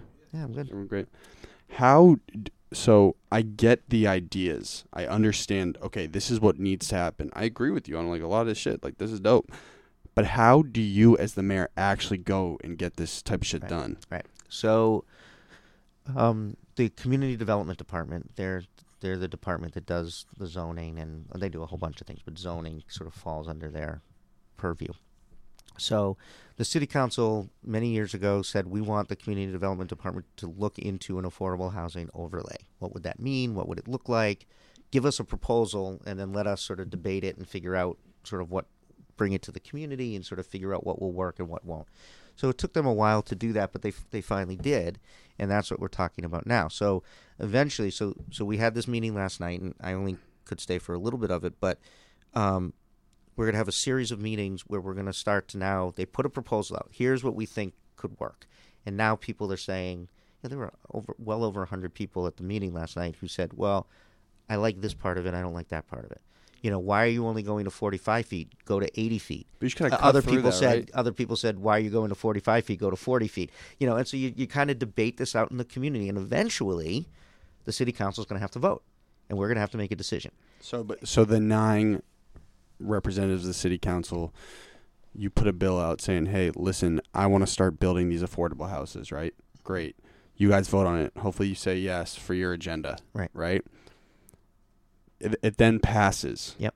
Where does the money come from to fund these sorts of projects? so now it's um, now it's sort of and, and this is the other thing is all we're doing with this overlay is making it possible for affordable housing developers to just get in the game. Doesn't guarantee anything. Those units i was talking about at 19.5 million you know an affordable housing developer if the overlay was there might make a bid on that but a private developer might come in and outbid them and the property gets sold and they become luxury units right? So it doesn't guarantee but it makes it possible. And right now it's impossible How do you get that done over two years, though? Well i mean that's you know that's part of the hard part of having two year terms Do you sleep, man? i don't I, I don't um and why? Why? What's your sleep schedule looking like? Four or five Uh, hours? I mean, I probably go to sleep probably around two two thirty in the morning, and you know, get up at eight. You're sick. Um, Get and, some you know, help. and with you know, I have eight year old twins, and um, you know, thank God my my wife is like Shout out to Miss just- McGovern. Yeah, she, uh, you know, and my kids. I mean, it's you know, I mean, I went. I mean, this the last two weeks, I have been home to put my eight-year-old twins to bed once. Um, you know, which is do fine. I mean, it, it's okay? a sacrifice we make. No one forces me to do this job. I love this job. I work really hard to get reelected so I can keep doing this job. Um, but you know, I I mean, we do have personal lives too, and and you know, our you know, it's, if we didn't have, you hear politicians all the time say, you know, my family support, and people kind of think it's just, it, it is. It is very hard on, rock, on right? my, my, my wife and my kids that I get to do this, and I'm grateful that they let me do it. Do you feel like you're getting like four and a half, five and a half hours of sleep? Do you think you're you would be more precise and productive if you got like a s- solid seven, eight hours? No, Come on, no, you're a human, man. that's that's that's you know that's what uh, soda's for, and chocolate and How about energy drinks. The space juice Yeah, I- coffees. I, you know, I never, I, don't like coffee. I, I have never had a even like mocha ice cream. Like I've just never had a never had a taste for it. You've never had coffee, or you I mean, just I, don't I, like I it? mean, I have tasted coffee before, and to find out that I don't like it. Um, but um, you know, maybe maybe if I try one of these, you know, coffee drinks that aren't really a coffee drink, but I, I'm not sure I need to. I'm not sure I need to add another uh, caffeine to my uh, another source of caffeine to my diet. Caffeine's godsend, yeah, well, right? Oh, but Dunkin's. Hey, listen, Starbucks, cut that check, cousin. so, uh, well, this is actually a good segue because I go to uh, Starbucks unidentified location because it's where I do most of my editing, so I don't want anybody to know about it. But the manager over there, shout out to Chris, said, "Dude, ask the mayor why there's only one drive-through in all of Cambridge, and it's it's the Dunkin's in Fresh Pond. Is there some sort of rule? Because they want to make that a drive-through, that one right on." Memorial Drive? Mm. Um. No, I don't think. No, I can't think of any specific rule. Um. There is really only one or two drive-throughs in the whole city. Yeah. is that McDonald's across from Central? Across across a- the Middle East, excuse me. Not a drive-through. Um. There is Burger King. On Concord Ave Oh. towards Belmont. That's a drive-through. Oh, that's that's the Cambridge there. Yeah, that's Cambridge. There's a Dunkin' Donuts on Fresh Pond Parkway, Alloy Parkway. That's a drive-through. Um, yeah, there really there There's really, no legislation. there's- no, no, I, mean, I, I don't know. I think uh, I think I'm going to concentrate on public hou- uh, Yeah, I know, you. housing for people rather than spend a lot of time on uh, getting more drive-throughs in Cambridge. So. Hey man, we're trying to win Hey, votes out to, here. We're trying to, you know, we're trying to get people out of their cars, so it's probably good they have to walk. Yeah. Hey, anything for a vote. um, there's a. What do you think? So we've talked a, a lot about issues that affect like 40 to 50 year olds. How about people our age? I'm 23 years old. Yep. What should we actually care about? Yeah. And like, why would you personally incentivize like one of us, who if we lived in Cambridge, to go vote for you on passing an issue for us? Well, you know, one of the highest growing populations in Cambridge is that sort of, you know, 25 to 30, hmm you know, group. The decisions that we make in city council impact who gets to live in our city. And so you're going to need affordable housing at some point, right? I mean, hopefully, you know, you'll This is for like you'll people be- graduating from Harvard graduate schools Yeah, too. Should be listening. Right, right. So you know, graduate students, um, you know, people who are entering the the workforce, um, you know, you're going to need an affordable place to live, and so you know there'll be an election coming up, and there'll be some people, some councilors who aren't going to vote for an overlay to expand affordable housing, and there'll be some of us not only voting for it but are leading, um, and you'll have a decision to make, you know, and that's a, that may not directly affect you if you're 22 or 23 and you're still living with your parents and but it's going to affect you when you know you're 25 26 and you're out on your own and you want to live in Cambridge and you So, can't So rent. so rent so rent right um, we launched a I launched a this will be interesting to you um, the mayor's commission uh, arts task force to look at how do we support artists in our city this is big. And- I got a lot of questions on this, Mayor. Uh, Give me your sales pitch, man. yeah, no. So, so you know, Cambridge used to be, um, and in some ways still is, but certainly not the way it used to be, a mecca for the arts, and that has changed as Middle prices. East. The Middle East is to the, but you know, eventually, I mean, eventually the Saters are going to want to retire, and something's going to happen to that property, right? Um, you Shout know, out the- the- Sonia. uh, you know, the EMF building, which I don't, I don't know if you looked into this, but this was a big issue. So the EMF building was on Brookline Street. It was a low rent rehearsal space. So you had some folks that were producing there. You had bands that Mm-hmm. would rehearse there. Um, and that building, the owner of that building is this elderly guy who lives, I think, in Ohio. And he sold that building to a private developer, right? Which was his right to do. He got the highest, you know, he took the highest bid. Businessman. Um, and that developer evicted everybody. Was that that brick building you're talking yeah, about? yeah. So that developer. So like one block up from the Middle East. pretty much, yeah, Yeah. couple blocks. So that developer evicted everybody because he's not going to run. He just bought. He just spent four million dollars, five million dollars to buy the building. He's, He's going to spend condos, another. right? He's going to spend another couple million dollars to renovate it. He's not going to run low, you know, low rent artist space. So all those people got kicked out. Uh, it's it's it's probably going to be some kind of commercial, like you know, office space or something. So that was a huge issue in the city. I tried to have the city look into l- buying the space back from this gentleman. Um, city didn't want to do that. I then said, okay, well, what if we can enter into a lease agreement where we'll lease it from him for 20 years. We'll pay him, you know, whatever he wants for rent, but we'll we'll keep it. So you You can't know, in that situation say, "Yo, this is going to totally damage the younger arts community." You can't really say no, right? I, I mean, it, you know, th- I mean, I know it's, you know, I know people, you know, get frustrated when you say this, and I'm not saying that it's it's right or, any, you know, there is a private real estate market. You cannot stop somebody who has private property. There people have private property rights. You cannot stop someone who has private property from selling their property to whoever they want. Can't stop the capitalists, man. you know and and you know you know so people are saying well well he should just do it because it's the right thing to do. I would love that.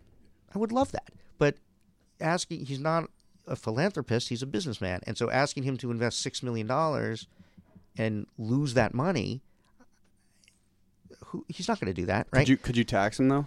Well, he's yeah, he will. I mean, he'll pay taxes. Um, And just grab some of that bread and you know, so so so I asked the city to to first I asked the city to see if we could buy the building. That was a no go. Then it was could we lease the building? The city went in, they did an inspection. The building was in really rough shape. This is one of those issues that there's a conflict between the council and the city manager.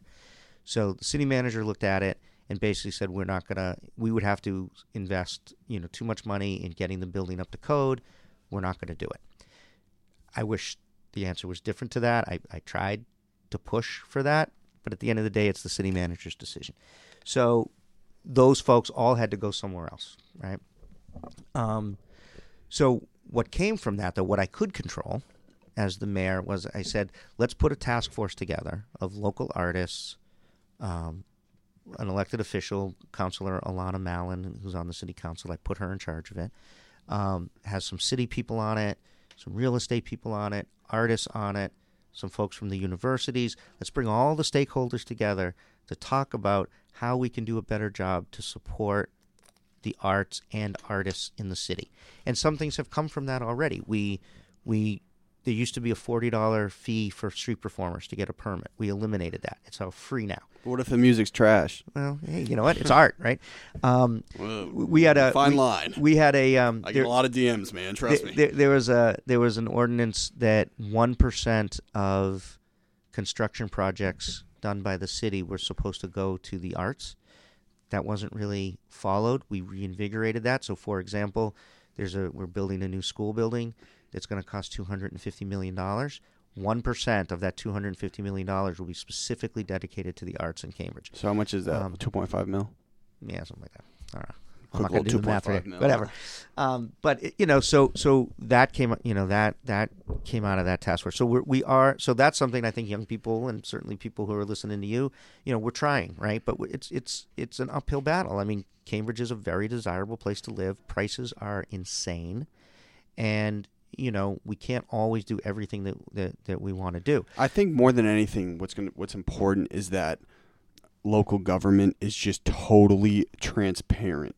You know, I think given the election, the presidential election, you know, people are starting to, my age starting to care more because Yep. it was such a polarizing election. Yep. I think people can cut through bullshit much easier now. I mean, you're being totally transparent, which I appreciate. I just think that that's just a vital because people are like, okay, this is what's going to happen. This is kind of how it has to happen. Great. Right. And you know, th- there is speaking as a so you know as an elected official, there is a risk, right? And Because transparent. yeah, because I'm very straightforward. I tell people what I think. I give them, you know, when we met with the artists from the EMF building, who were really upset about being evicted. Oh, I saw. Oh, I think I saw the video. It was Yeah. a long video, right? Yeah. So you had some city councilors that show up at rallies and they give these impassioned speeches, right? But they did absolutely nothing to try and save the building. They gave a great speech, and a lot of those folks loved those councilors because they were. I was very straight with them, and I said, "Here's what we're going to be able to do. Here's what we're not going to be able to do." And they were less happy with me, even though I was actually the one who was trying to do something to, to actually help them. But I was I didn't give them I didn't blow smoke up their butt. I didn't lie to them. I Yeah. didn't I said, "Look, this is I can't, you know, these and and that now a lot of those folks are not happy with me, right? Um I could have played the game. I could have, you know, I could have you know, told them things that weren't true. I could have promised them things that I couldn't deliver. Um, I could have, Bad business, you know, man. but that's not honest. That's not honest. And so, But there's some times where I've I've noticed that if you want to be persuasive, you you do as a politician have to bend the truth a little bit. I think there's a difference between, you know, there are certain things you focus on, maybe more than others that that support your position. But you got to be honest with people.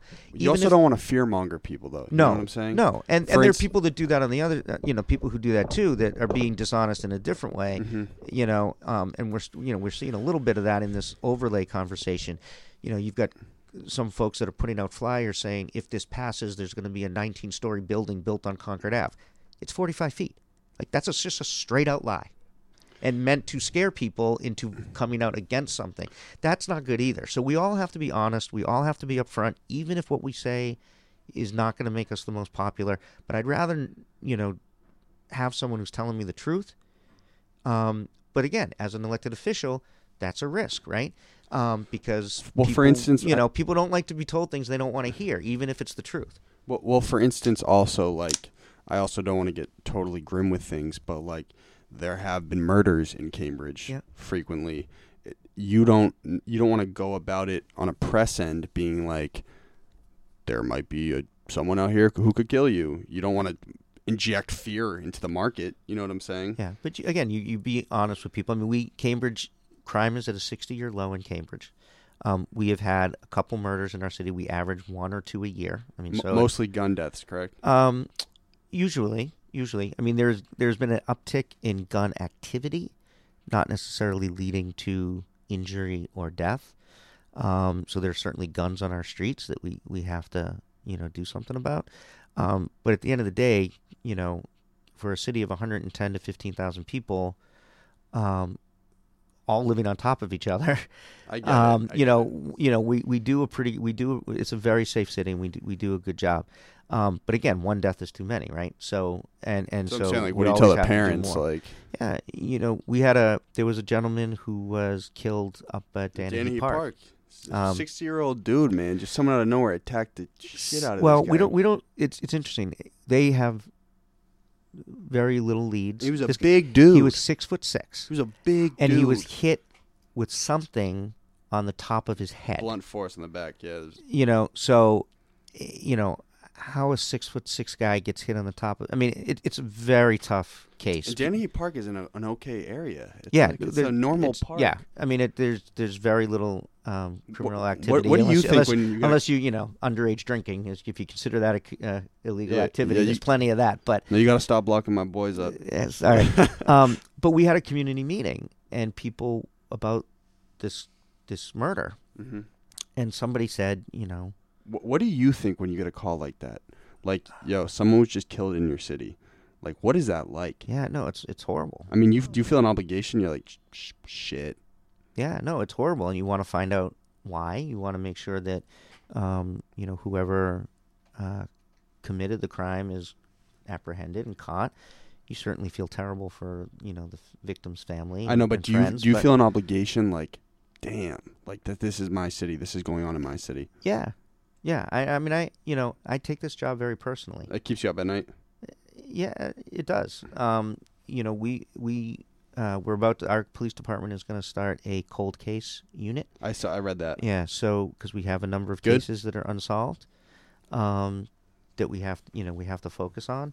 Um, but yeah, no, anything that happens. I mean, we have, you know, we have people hit you know bicyclists, right? A lot of young people. You want to talk about issues that you know young people care about. You're a not lot of young- catching me on a bike, Mayor. a, I- a lot of young people, you know, that, that, you know, there's an uptick in the car ownership in Cambridge has been declining every year for ten years. Bike ridership is going up. Um, so, you know, how do we new lanes. I've seen the new know, lanes. new new bike safe bike infrastructure? That's another issue I've been leading on. We just passed a first of its kind in the country ordinance that requires the city when they're doing a major street renovation to put in a separated bike lane. Um, you know, we're trying to create a network where people can bike safely from one end of the city to the other without fear of getting hit by a car. Um, you know, there's there's those those that's terrible. I mean, someone goes out, you know, they're on their way home from work, they're going out, you know, to take a ride and they don't come home. I mean, that's how can you not be moved by that and impacted It's, by that? it's tough though. I mean, you are essentially you have the responsibility of 110,000 people. So it's like you know humans are imperfect. There's gonna be fuck ups along the way. Excuse my Mhm. language again. Don't don't know how to replace the that's vocabulary okay. very well. That's all right. Listen, I'm going in here because I just want to make sure I hit on ev- everything that everyone asked me for. If you guys are tight on time, just let me know. I I get understand. time. I get time. I love talking about our city. Um, but I do just while you're looking at that for yo- for younger voters out there, the decisions. You know, I know that we all focus on the presidential races, um, and obviously extremely important, and we need to turn out in 2020. Who who has who are you endorsing? Do you Um, know? I have not made a decision yet. Obviously, I have a very close relationship with Elizabeth Warren. I was gonna say Warren, Um, you know, we, we, ex Harvard professor. yeah, um, we we've known each other. I'm obviously very impressed with her and uh, and her positions, and and I think she would be great. Um, Maybe she'll say, "Hey, come on my cabinet, man." Well, I you know, Yeah, I- come I'm, on, I'm, I'm, Mayor. I'm, I'm, I'm happy staying local at this point. Yeah, right. Um, but uh, um, but whoever gets the, the, the nomination, Democratic nomination, I really hope people line up behind that person. Primaries are ugly; they're family fights, right? And and you know, and there there's a purpose for them. I mean, if you look at you know how Bernie Sanders has pushed the agenda left, that is fantastic. Um, but at the end of the day, whoever gets that nomination, we all have to line up behind whether it's our person or not, because he who he who shall not be named cannot Voldemort. get a He's second term. I've I've said that I refuse to call him President Trump until he starts behaving like one, and I'm still waiting. Um, You're pissed. So uh, he, uh, you know, there have been a lot of presidents that I have disagreed with. Right, I didn't agree with everything Obama did. We had different feelings. We, I had different positions than him on education. Obama's just Um, a cool dude, though. That's why but- kids our age can But you know, no one's going to no one's going to agree with anybody 100 percent of the time. Um, Donald Trump is a truly evil human being, in my opinion. Yeah. a tr- uh, you know, this isn't just about policy difference. This is a person who is going out of his way to divide this country, to make this country even more racist than it already is, to attack people who uh, are the most vulnerable and underrepresented. Um, he, you know, this isn't just policy differences that I have with him. I, I, you know, he, I think he, that he is just a lousy human being. Do, you think that that's been heightened by by the mass media exposure he has, or do you think it's developed th- through his campaign and through his I- I- presidency? I, mean, I think he's always been. I mean, you look back at his record. Now we're just seeing it at a on a bigger scale because he's you know in the White House. But um, you know what what he has done has really uh, has really hurt people. And and and and you know, and he's incredibly. And you talk, go back to the honesty piece. The people that he that support him, his diehard people, he's not helping them either. This isn't a guy that's bringing jobs back to the Rust Belt like he said he was going to do. He he makes all his stuff overseas himself, right? He doesn't even follow. He doesn't even bring his own to build his own products here. Um, so I ask- can I even the you- people he's taken health care away. All those factory workers benefited from the Affordable Care Act because they didn't have insurance before, or people who were working a waitress in a diner somewhere in Middle America. He wants to take their insurance. I mean, he and why these people sort of follow him, even though he is actively working against their self, their interests. I don't get it, but he he, yeah. Can I, I? think I've said enough on that. I'll probably have get audited this year. oh yeah, you getting?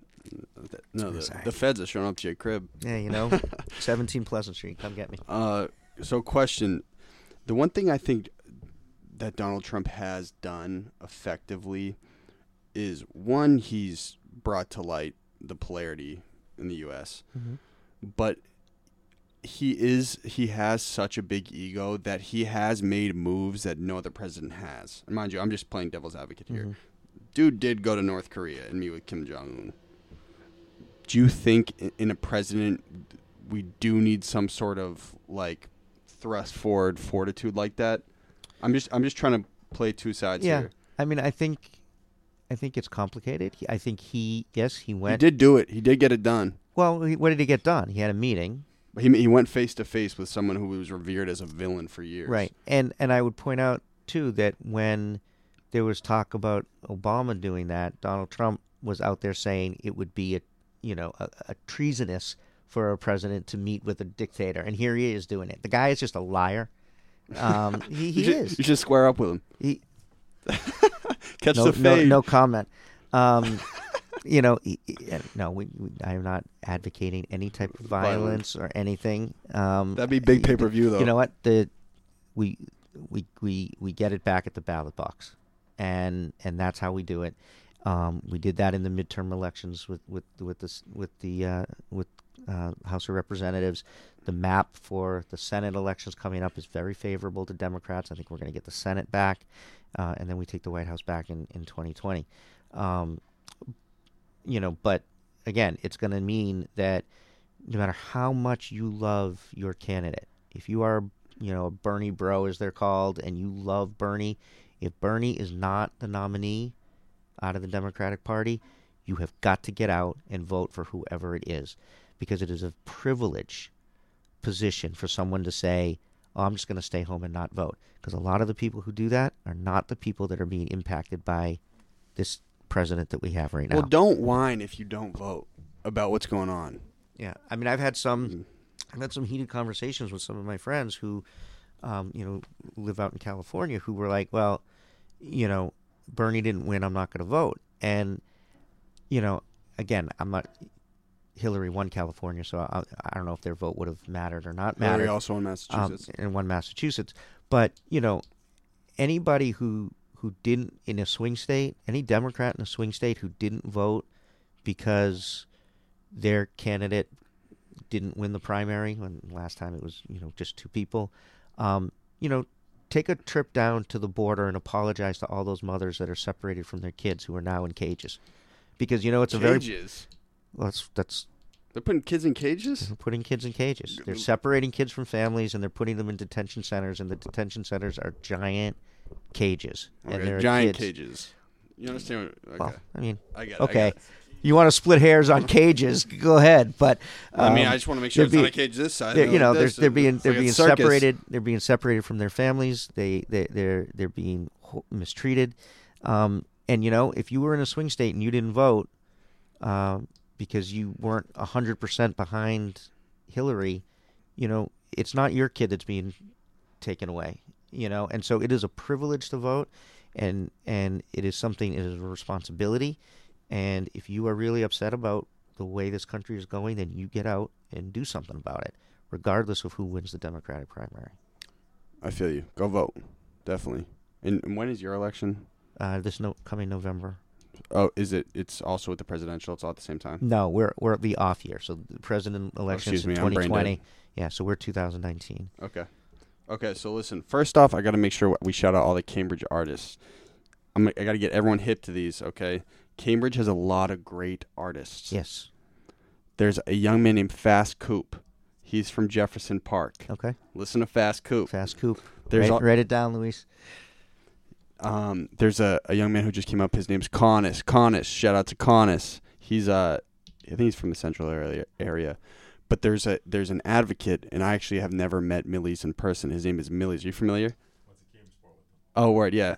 So Millyz is doing a lot. He, he's he raised the conversation. He says it's no longer Boston music; it's mass music. Hmm. So he's doing a lot. Shout to Millyz. Shout to All Millyz. right, let's get him in. And and then there's a yeah, that would definitely be somebody you could link with. Um, who am I missing? K Merck. He opened. So I threw a, a big show at the Middle East this summer. All right. Sold it out. Whoa, downstairs, not mm. upstairs. Yeah. K Merck opened the show. Who else we got here? Okay, I just want to make sure I get on everything. Okay, first off, my dad said you're buddies with Marjorie Decker. I am. Shout out to Marjorie Decker. Went- We went to high school together. Mind you, my dad's a big union guy. He knows what's Yep, going on. Yep, I'm a big union guy too. Shout out to Susana Segat. You don't know Susana, do you? She used to be on the school committee. I never served with her, but Yeah. came on after her. I remember that, that when the Baldwin stuff went down. Yeah. It was it was that for the most part. Yeah, I went to Agassiz, Oh, did you? Yeah. which became the Baldwin. Yeah. So here's, a, here's another question. You guys leave here, right? Just had the best interview of all time. What what are you doing?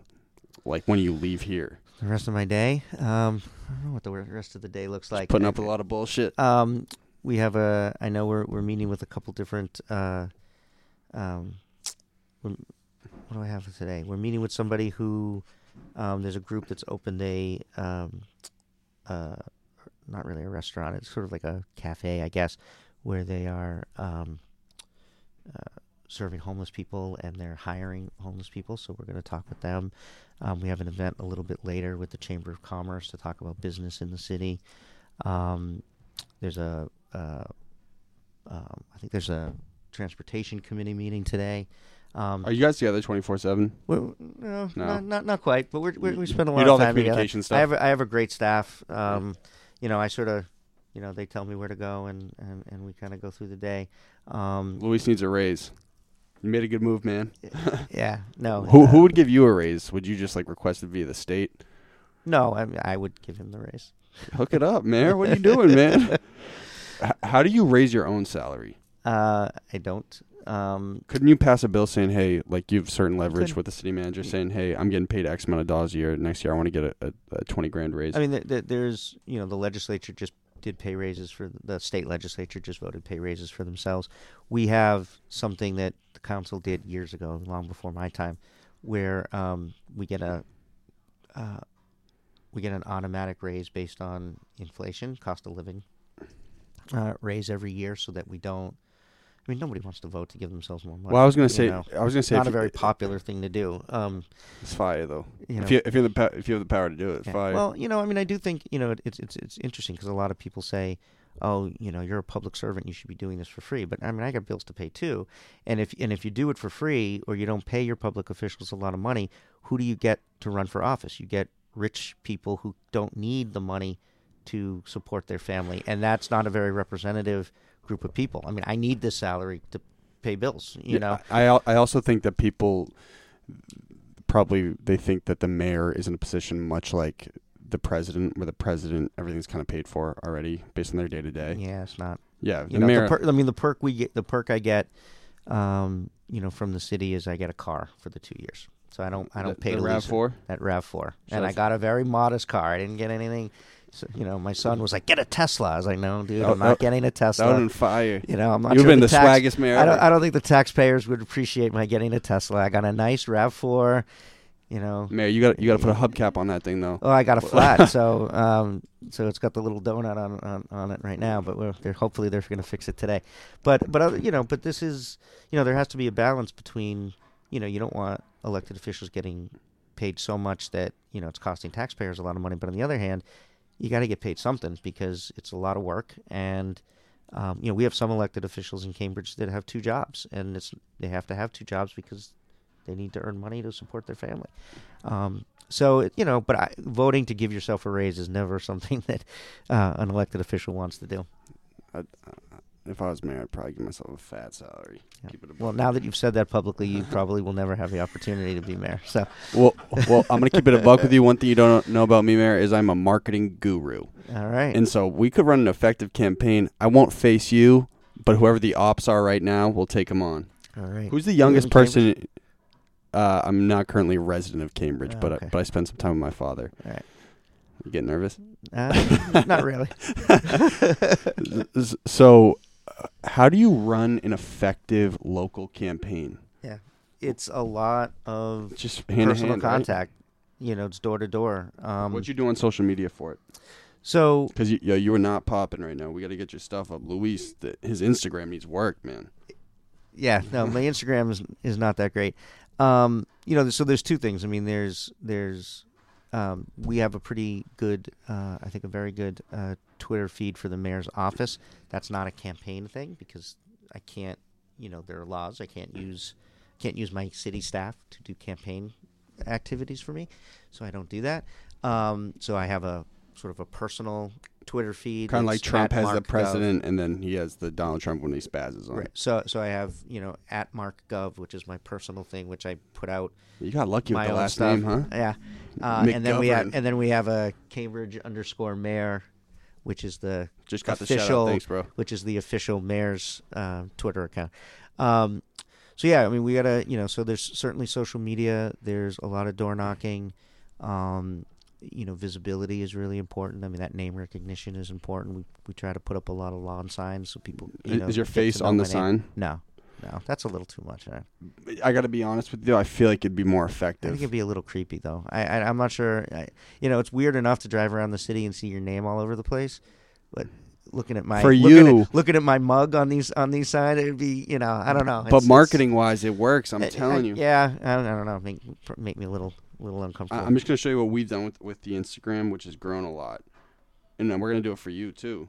We put up the face on the side. There's nothing more Nice. marketable than a face, man. yeah, yeah. You're Yeah. Gonna, you're gonna have an arrow through your head next. Are you Okay. familiar with Avatar? J- Yeah, that, that's how we're theming this season. Yeah. So um, you know, so it's it's a lot of door knocking. It's you do house parties. You know, you get somebody. You know, your dad's a big union guy. Your dad wants to throw me a house party. I'd love to have one there. I'm a big big union guy too. What happens at Uh, this party? So you, you invite neighbors, you invite friends to come over. I talk to them. I talk about my agenda, and I hopefully uh, That sounds get them boring, to Mayor. to- you want to Well, get you know, the bottles could- popping, man. You me? sometimes you know, it depends, right? It depends. Some you know, there's sometimes there's some alcohol flowing, and, and um, you know, they used to be called coffees, but they're not. It's not always coffee that gets served there. Um, Whoa. and so uh, so it could be fun. Um, but you know, you do those. You, you know, it's it's really about connecting with people, obviously, and and uh, uh, especially on the local level. And that's actually one of the greatest parts of it. I mean, I love the door knocking because you meet so many people. And even though I grew up in Cambridge and I, I feel comfortable in every neighborhood of the city, I still find little nooks and crannies that I'm like, wow, I didn't know this was here. You know, um, so I, I love doing that. And uh, and that's people. You know, people like to have someone knock on their door. Well, I wouldn't say they always like to have someone knock on their door, but you know, when they get to meet the person, you know, who's running, I think people appreciate that. So th- there's one policy I wanted to at least discuss with you before we end about the potentiality of it getting done. So Boston's entertainment market is very small. There are n- there's not a lot of money for artists. That's going to happen over time. You know, I think I got really lucky with the show to be honest with you because I think in 3 4 years that much like sports teams in Boston, it's such the camaraderie in the city so thick that next is entertainment. Hmm. But I think that in the city, Cambridge specifically, I don't know if this is a state level law, people need to be able to drink later Mm-hmm. because people want to enjoy music drunk and they want to be able to get a drink whenever they want. How do you pass that and do you agree with that?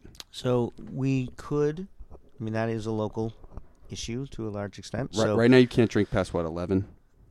No, um, Cambridge bars are one o'clock and then two o'clock on Fridays and Saturdays. Okay, so maybe it's not terrible. So, so you can get, you know, you can get, you can get a license to, uh, for two o'clock. Um, you know, again, like anything else, it's a big city, right? And so there had been talk about extending liquor licenses, uh, a restaurant uh, being open till three or, or past three. Um, you know, depending on where that where you live, there are people who like that idea and people who don't like that idea. well, couldn't you just keep Harvard Square and Central Square open later? You could, you could. I mean, you know, that would that might put it. You know, that's a little hard to do because you know you've got bars and restaurants in Porter and Kendall, and I, I wouldn't want to disadvantage, you know, Mhm. certain businesses. Um, That's where you most know. of the nightlife. So, so it's you know, I, I mean, I think you'd have to just level the playing field and, and make it available to anybody. Um, but yeah, I mean, it, it it's popped up as conversations every once in a while. It, it hasn't, um, you know, uh, you know, we can certainly explore it. It, it hasn't been You know what I'm the saying? top though, of my agenda, but, but, but yes, I mean, it, you know, how do you, and that would, that, you know, maybe that's something the, the arts task force can, um, actually their next meeting, and I don't know the date off the top of my head, but they're looking at licensing. Could So you see I that would be being s- I effective? I, would, I wouldn't, I would be very surprised if this didn't come up. okay. Could you see it being effective? Yeah, I mean, I, I- think, I, I think it could. Um, you know, I mean, again, you, you know, you know, DUIs Cambridge is is a- probably the Ca- biggest. Ca- you know, Cambridge is a city. We're the fourth largest city in Massachusetts. You know, one of the most densely populated cities, and people love living in Cambridge for all the things that cities bring. hmm But then they're like, "Oh, but yeah, can you can you can you shut everything down at eight o'clock because that's when I go to bed?" You know, doesn't really work that way. So I, I think it's certainly something worth exploring. Um, and uh, you know, you're talking about an hour difference. I don't, you know, I mean, it, it, it, the benefit of that to the to the arts community and to the businesses, the restaurants, is probably far greater than the inconvenience it would be, you know, to people who live around. I mean, I live right in the middle of Central Square. I get people walking by in the summer. My windows are open, and you know, when Kids the are bars tossed, when, man. when bars get out, you know, I actually I, I, I kind of enjoy it. It- It's I hear all kinds of really You're a crazy hysterical things. You like the chaos. Um, you gotta like know, the chaos I, the I, mayor, I right? love I love living in the city, and I I grew up in Central Square. I live in Central Square. Um, I think it's great, and uh, you know, I, I certainly wouldn't uh, off the top wouldn't be opposed to it. No. okay. Also, weed. So if we do that, you got to come in and testify as to why it's a good idea. well, I think me and you can. We'll just go get loose at a bar one night. We'll bring. yeah, well, those days for me are gone. I hate to tell you. Yeah, all right, man. You're dealing with a lot of stress. so weed, Weed. another big issue. Yes. They want to start a dispensary Yes. right next to the Star Market in Yes. Mount Auburn. Yes. We like that? Do we Yes. not like that? We yes. do. Yes. I have been very uh, out in front of medical marijuana when it came out, and also recreational. Um, I, I wrote the zoning for medical marijuana dispensaries that is was adopted in Cambridge, um, and have been working uh, with uh, councilors on the recreational or the adult use as well. Um, Cambridge will officially we, we passed an ordinance um, that would allow recreational dispensaries to start to open or at least petition to open and that that goes into effect on 420 um, that was um, Was that that was my doing. Oh, was that, that was my doing. You're Uh, sick. they, had, they were like well we can get this we should get this ordinance up and running sometime in April. And I said well there's no better date than 420 Mm-hmm. so so that so recreational adult use shops can start petitioning uh, to open in Cambridge on April 20th It's gonna be huge, man. Everyone Yeah. smokes, you know. And it's you know it, it's I mean that that ship has sailed a long time ago. Do you Um, smoke? Quick question, honestly. That ship has sailed a long time wow. ago. Um, uh, again, It's legal, man. it is legal, and you know those days for me. tr- trust me, when you turn fifty, you can't do what you used to do. Um, You'd be surprised. I know some so- adults still hitting the peyote, man. yeah, well, I don't know, man. I don't I don't bounce back the way I used to. So, um, but you know, I'm not gonna I'm not gonna deny you know my past either. Um, Hey, you you getting so- lit? So you went to UMass, man. you know, it, it's it's uh, so I've been out in front of that. Um, I, it's going to bring a lot of revenue to the city. We're that we're looking at right now. The, the city council has asked the city manager to invest twenty million dollars a year in affordable housing specifically, um, and you know, without raising property taxes, which You got to build, bring in more know, business too. so you Yeah. know, I'm, I mean, I'm pu- I'm pushing to allocate one percent of our Airbnb tax, which we're now allowed to tax, and one percent of our adult use marijuana tax uh, to go specifically to affordable housing. Um, that that will get us close to where we want to be. See that that's what kids are gonna understand after listening to this. So- they they get that. You know, so so this is going to be a great revenue stream, and I want to, uh, you know, I want to make sure it goes to to uh, things that uh, you know services that are really going to help the underserved. Um, you know, we're looking a lot at the equity um, applicants to make sure that we are prioritizing uh, communities and individuals who had been ne- have, who have been negatively impacted by the war on drugs to help them get their businesses up and running. It's very hard because it's really expensive um, to open Yeah. a, a pot shop. I mean, it's not Yeah, there's a the lot of shit you gotta requirements. I mean, all the, the red tape and the requirements, and uh, you know, it's very very difficult. You need a lot of money. Um, You'll be there at the opening though if that one opens in Star Market, right? I will, and I've met with them, the the, the two young men from Cambridge who I want to get them up here. That'd it. be great. Yeah, no, you should get you should get them in. So, um, so yeah, so you know, those those will be coming, and I- and I think that that's a good thing, and and I worked hard to to help make that happen. Fire, literally. so, uh, quick little blip. What, what are your favorite restaurants in Cambridge? Uh, favorite restaurants in Cambridge. Uh, I go to ABC Pizza in Central Square almost every day. Um, it's a little pizza shop. I know. I'm aware of Uh, it. It has the blocks, right? Yeah, Yeah. yeah, So I've been eating there since like when they opened in 1972. Do they have a Mayor Pizza yet? Do they have a Mayor McGovern like? no, slice? they don't, man. They need a Mayor McGovern Yeah. sub. I got I got to work on them. That That'd be um, fire. again, a lot of I, the Phoenix Landing in Central is awesome. That that, that uh, apparently is the only Liverpool bar it- in. Yep, yep. Um, my son is a big Liverpool fan. Um, Oh, he goes I'm there. a Liverpool fan too. They have great chili. I'm not a big bean eater. They have chili without beans. It's really good. Um, a big bean. I don't know, beans and coffee don't do it for me. What can I tell you? Um, so Phoenix Landing, I go to a lot. Armando's Pizza in West Cambridge, Shout I go to to a Armando lot. and rest in peace to Mr. Armando. He passed away. Ch- ch- yeah, yeah, that was a big loss. Um, Charlie's Kitchen in in, in Harvard go. Square. Um, You been to Charlie's yet? I'll take you after. uh, you gotta you gotta go to Charlie's. Burgers smacking. Yeah, double cheeseburger special, fries, no salad. Someone said they didn't like it because it's very claustrophobic, but I think it's part part of the It's intimacy. part of the charm. I mean, and I mean, it used to be, you know, you you know, people talk about Durgin-Park with, that just closed and how the waitresses were like, you know, really tough. And I mean, Charlie's used to be like that. And you know, You familiar with Patties and the cut? I, I yeah, I, I love patties. I'll bring you over to Patties, man. Yeah, I, I, I love patties. Um, Elizabeth Warren loves patties. She, Um, I've never seen her over yeah, there. and she goes there all the time. She's never. She goes. She does. She does. She she does. My dad is there. Yeah. You feel me? Yeah, I was uh, actually I was just there. Uh, there was a memorial for a woman who passed away who was good friends of with Ruth, With Ruth. and uh, and that she she held a memorial. I was just I was just there last week. Um, You like So- Mama Goose? I do like Mama Goose. Honey mustard chicken finger sub sma- kill you, right? Uh, Fire, bro. yeah. Um, Mama Goose, so, cut that I mean, check. this- hey, you know, there's no shortage of, of, of good restaurants in Cambridge. Um, you know, my uh, my diet tends to lean more towards like burgers and meat, and I'm not I'm not I'm not sort of the the, the stereotypical sort of vegan Mhm. Cambridge guy. Um, I'm not a big vegetable eater. Um, I'm, I'm trying. I'm trying. I know I'm getting old now. I got to take better care of myself.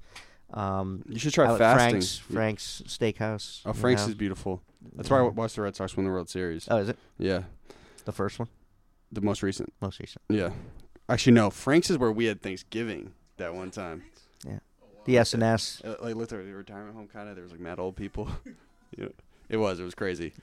Um, I had that. You guys got any questions? Any questions for the show? So we're this is currently the largest podcast in Boston. Congratulations! Thanks, man. It's pretty. I'm easy. proud of you. I hope my dad's proud of me. He is proud of you. he is proud of you. Um, well, Dad, wanna- be proud of him. You should talk with Dave. That'd be great. Get getting with the unions, man. I'm. I am very much in with the unions. I, I think unions have been the backbone of the middle class of this country. I think they're under attack nationally. Um, Who who I'm reps you? IBW rep you? Reps you? Uh, I, IBEW, I've been invo- endorsed by IB, IBEW, uh, carpenters, painters, bricklayers, uh, SEIU, um, what local eight eight eight? uh, 888, as well as 32BJ, um, uh, Unite Here, Local 26. You know, and, and what I what I do is, um, You gotta look for that Nage backing, man. you know, it, it there's a lot. I, I don't just file a policy order saying that, you know, we should support unions or this. I mean, I I I march. You know, I go to I get I get down. You know, right down in it. Um, because I, saw think you. it's You were, important. you were at the MIT rally for custodians or I was at the guards. MIT rally for custodians. I marched there. Um, I was really when there was a uh, when um, uh, a union was trying to be formed at the DoubleTree Hotel, which is owned by Harvard. It's Um, a Hil- Hilton now, right? Isn't it Hilton it's- property? Yeah, I think it's a Hilton manages it. Yeah, but Harvard owns it, and they were they were trying to form a union, the housekeepers and and and um, other the other workers in the building, and they were uh, being denied the right to take a vote. I marched those picket lines with them. Um, I went in and, and, and went in and met with the president of Harvard and others. We ended up uh, being successful. They were able to take a vote. They formed a union. They have now better Mhm. wages and better health care. So um, I'm a I'm a my you know my great grandfather um, came here from Italy when he was about 17 years old, and he, you know, I often say that he he probably wouldn't be allowed in this country under the current administration. He had no marketable skills. He had no formal education. He was a you know grew up on a farm. You know, um, but he came here. Um, did everything from digging graves to working in grocery stores, was able to build up some equity, was able to buy into some property in the North End when the flu epidemic uh, broke out in the North End and people, babies were dying. He moved to Cambridge and bought the house that we now live in uh, for a hundred years. But he wasn't able to actually make that move until he became a union iron worker. Yeah. And so every day that I go home, my kids, his great great grandchildren, fifth generation, get to live in a house that we could not afford to live in, either by rent or to buy, today, because of my great grandfather and because he was a union worker. So I am in, indebted uh, to unions, and they. It's not just how they benefit the person who's in the union today, but it's about their kids, their grandkids, their great grandkids, and their great great grandchildren. And unions are incredibly important. So your dad and I, uh, your dad and I probably know each. You haven't shared his name with me yet, but we we probably. My father's name paths. is David Hallway. Oh, then I I believe we have crossed paths. Great. yes. Let's hope you guys are buddies. Yeah. So also, shout out to Charlie Facey. He's gonna lose it when I say that. You know Charlie Facey? I don't know if I know Charlie. He said you guys grew up together. Charles Facey. Dude, he's so full of it. I'm not the best with names, so no, no, no. It's it's it's possibly it's true. I got to see a picture. You got to show me a picture of him. Uh, he, grew up in Cambridge. Far better with faces than I am with with, with putting Yeah. names to it. so. Yeah, no worries. Um, also, I have. I know one, Charles very well. Yeah. Yeah, we, we We have Thanksgiving together. You guys are besties. That's wild. Charlie, I'll see you soon, brother. That's one of those political spins Yeah. that you, we were oh, talking I'm the about. master at. I've been doing it up here forever. uh, the the last thing I want to make sure I note on a couple people brought up was Envision Cambridge. Yes. From my knowledge, it's a community organization that someone, some elected official started up saying, "Hey, Cambridge is changing so much. Let's get representatives from each section, racially, economically, ethnically, from all over the city." And we'll, we'll be like So- a coalition Well, s- sort of. So, Cambridge has um, Cambridge had a lot of plans, quote unquote plans for different neighborhoods. There was an Alewife plan, there was a Kendall plan, there's a Central Square plan. That, but those plans weren't always tied together. Mhm. And so, for example, if a building was being built in Kendall Square, they would do a traffic study on the impact of this building on traffic in Kendall Square. But they didn't look at Central Square, which is right next door to it, right? And Mass Ave and Main Street go right through both Central and and Kendall. Um, and so th- there wasn't a, a citywide master plan, it's called. And so six five years ago, we passed we made a request of the city manager to hire a consultant to come in and just do a, a citywide planning process and really look at a number of issues across the city, how they interrelate with each other. You know, what's the vision of the whole city, not just this part of the city. So they went out. There were bids that were put out. Um, Utile is the name of the company that got the contract, and they have engaged in a three-year process um, that has spoken to, I think there were well over 3,000 Cambridge residents. Um, they've had, you know, hundreds of community meetings. Um, they broke up into different areas to say, okay, so you're going to look at environmental impacts, you're going to look at housing, you're going to look at the urban form, you're going to look at transportation, et cetera. And there were there were community groups that were created to sort of look at those issues and to make recommendations. So that process has concluded, and we now So have how, a how do you pick someone accurately? so, though? so, so now we have a report that has over 140 different recommendations in it, and now we have to kind of sift through those and decide. You know, they're, they're sort of broken up into short-term, middle, long-term goals. So now we have to sort of sort through those and say, okay, you know, is this a recommendation that we like and we can just go ahead with it? Is this one we kind of like but we need to tweak it? Is this one that we think is just totally crazy and we're not going to do it at all? So now we're going to start. Sort of, that- that's going to be a multi-year process because it's a lot of recommendations. You have to have a lot of meetings on each one of them. You have to get community input on each one of them. So it's you know we're not we're we have finished one phase in that Utile has finished their report, but there's a whole other phase that's coming that's going to take a while to go through as well. So Answer. Yeah. Shout out to Re- Rebecca Richardson. She lives kind of near Central too. Um, other than that, man, you answered all my questions. well, thanks for having me. Um, Wait, wait, that's not how we come end the back show. anytime. Oh God, you didn't tell me this. I don't know. So to get I'm your nervous. to get your name on this table, Okay. You have to say hi. I'm your name. I'd give yourself the de- the designation of mayor, Okay. and this is my golden hour. Directly after no break, you say hi, your name, mayor blank, and that was my golden hour. Because in the post production process, that first statement's gonna go at the front of the video. The second statement is gonna conclude the video. Hi, I'm Mayor Marc McGovern from Cambridge, and this is my golden hour. And then, hi, I'm Mayor Marc McGovern from Cambridge. This was my golden hour. I can't tell you, man. Told you I was only gonna tell you once. No, We'll you didn't see. tell me. You didn't tell me you were only going to tell me once. Well, it's given.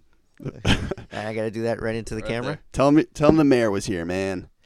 Hey, everybody. I'm Mayor Marc McGovern from Cambridge, and this was my golden hour. You got my vote, mayor. Thank you very much. You got to move back to Cambridge. And hi, I'm Mayor Marc McGovern, and uh, this is my golden hour. And I thank you so much for Oh, bringing mayor, me here. Mayor, you blew it. I blew it. that was That was. You said this is twice, man. I said this is twice. All right. Well, that's what you got editors for. Right. Hi, I'm Mayor Marc McGovern, and this was my golden hour. Hi, I'm Mayor Marc McGovern, and this is my golden hour. Luis, give me the rundown here. This is and that was. that was. Well, I s- One more time, mayor. It's all right. It- Right. to be honest, everyone messes it up. It's hilarious. Hi, I'm Mayor Marc McGovern from Cambridge, and this was my golden hour. No, this is, Is. and then Why- that was. Well, can't, what does it matter which way I do it? You said this was. It is Yeah. this is and that was. And that was this and that. Okay. hi, I'm Mayor Marc McGovern from Cambridge, and this is my golden hour. And hi, I'm Mayor Marc McGovern from Cambridge, and that was my golden hour. Reelect the mayor. There you go.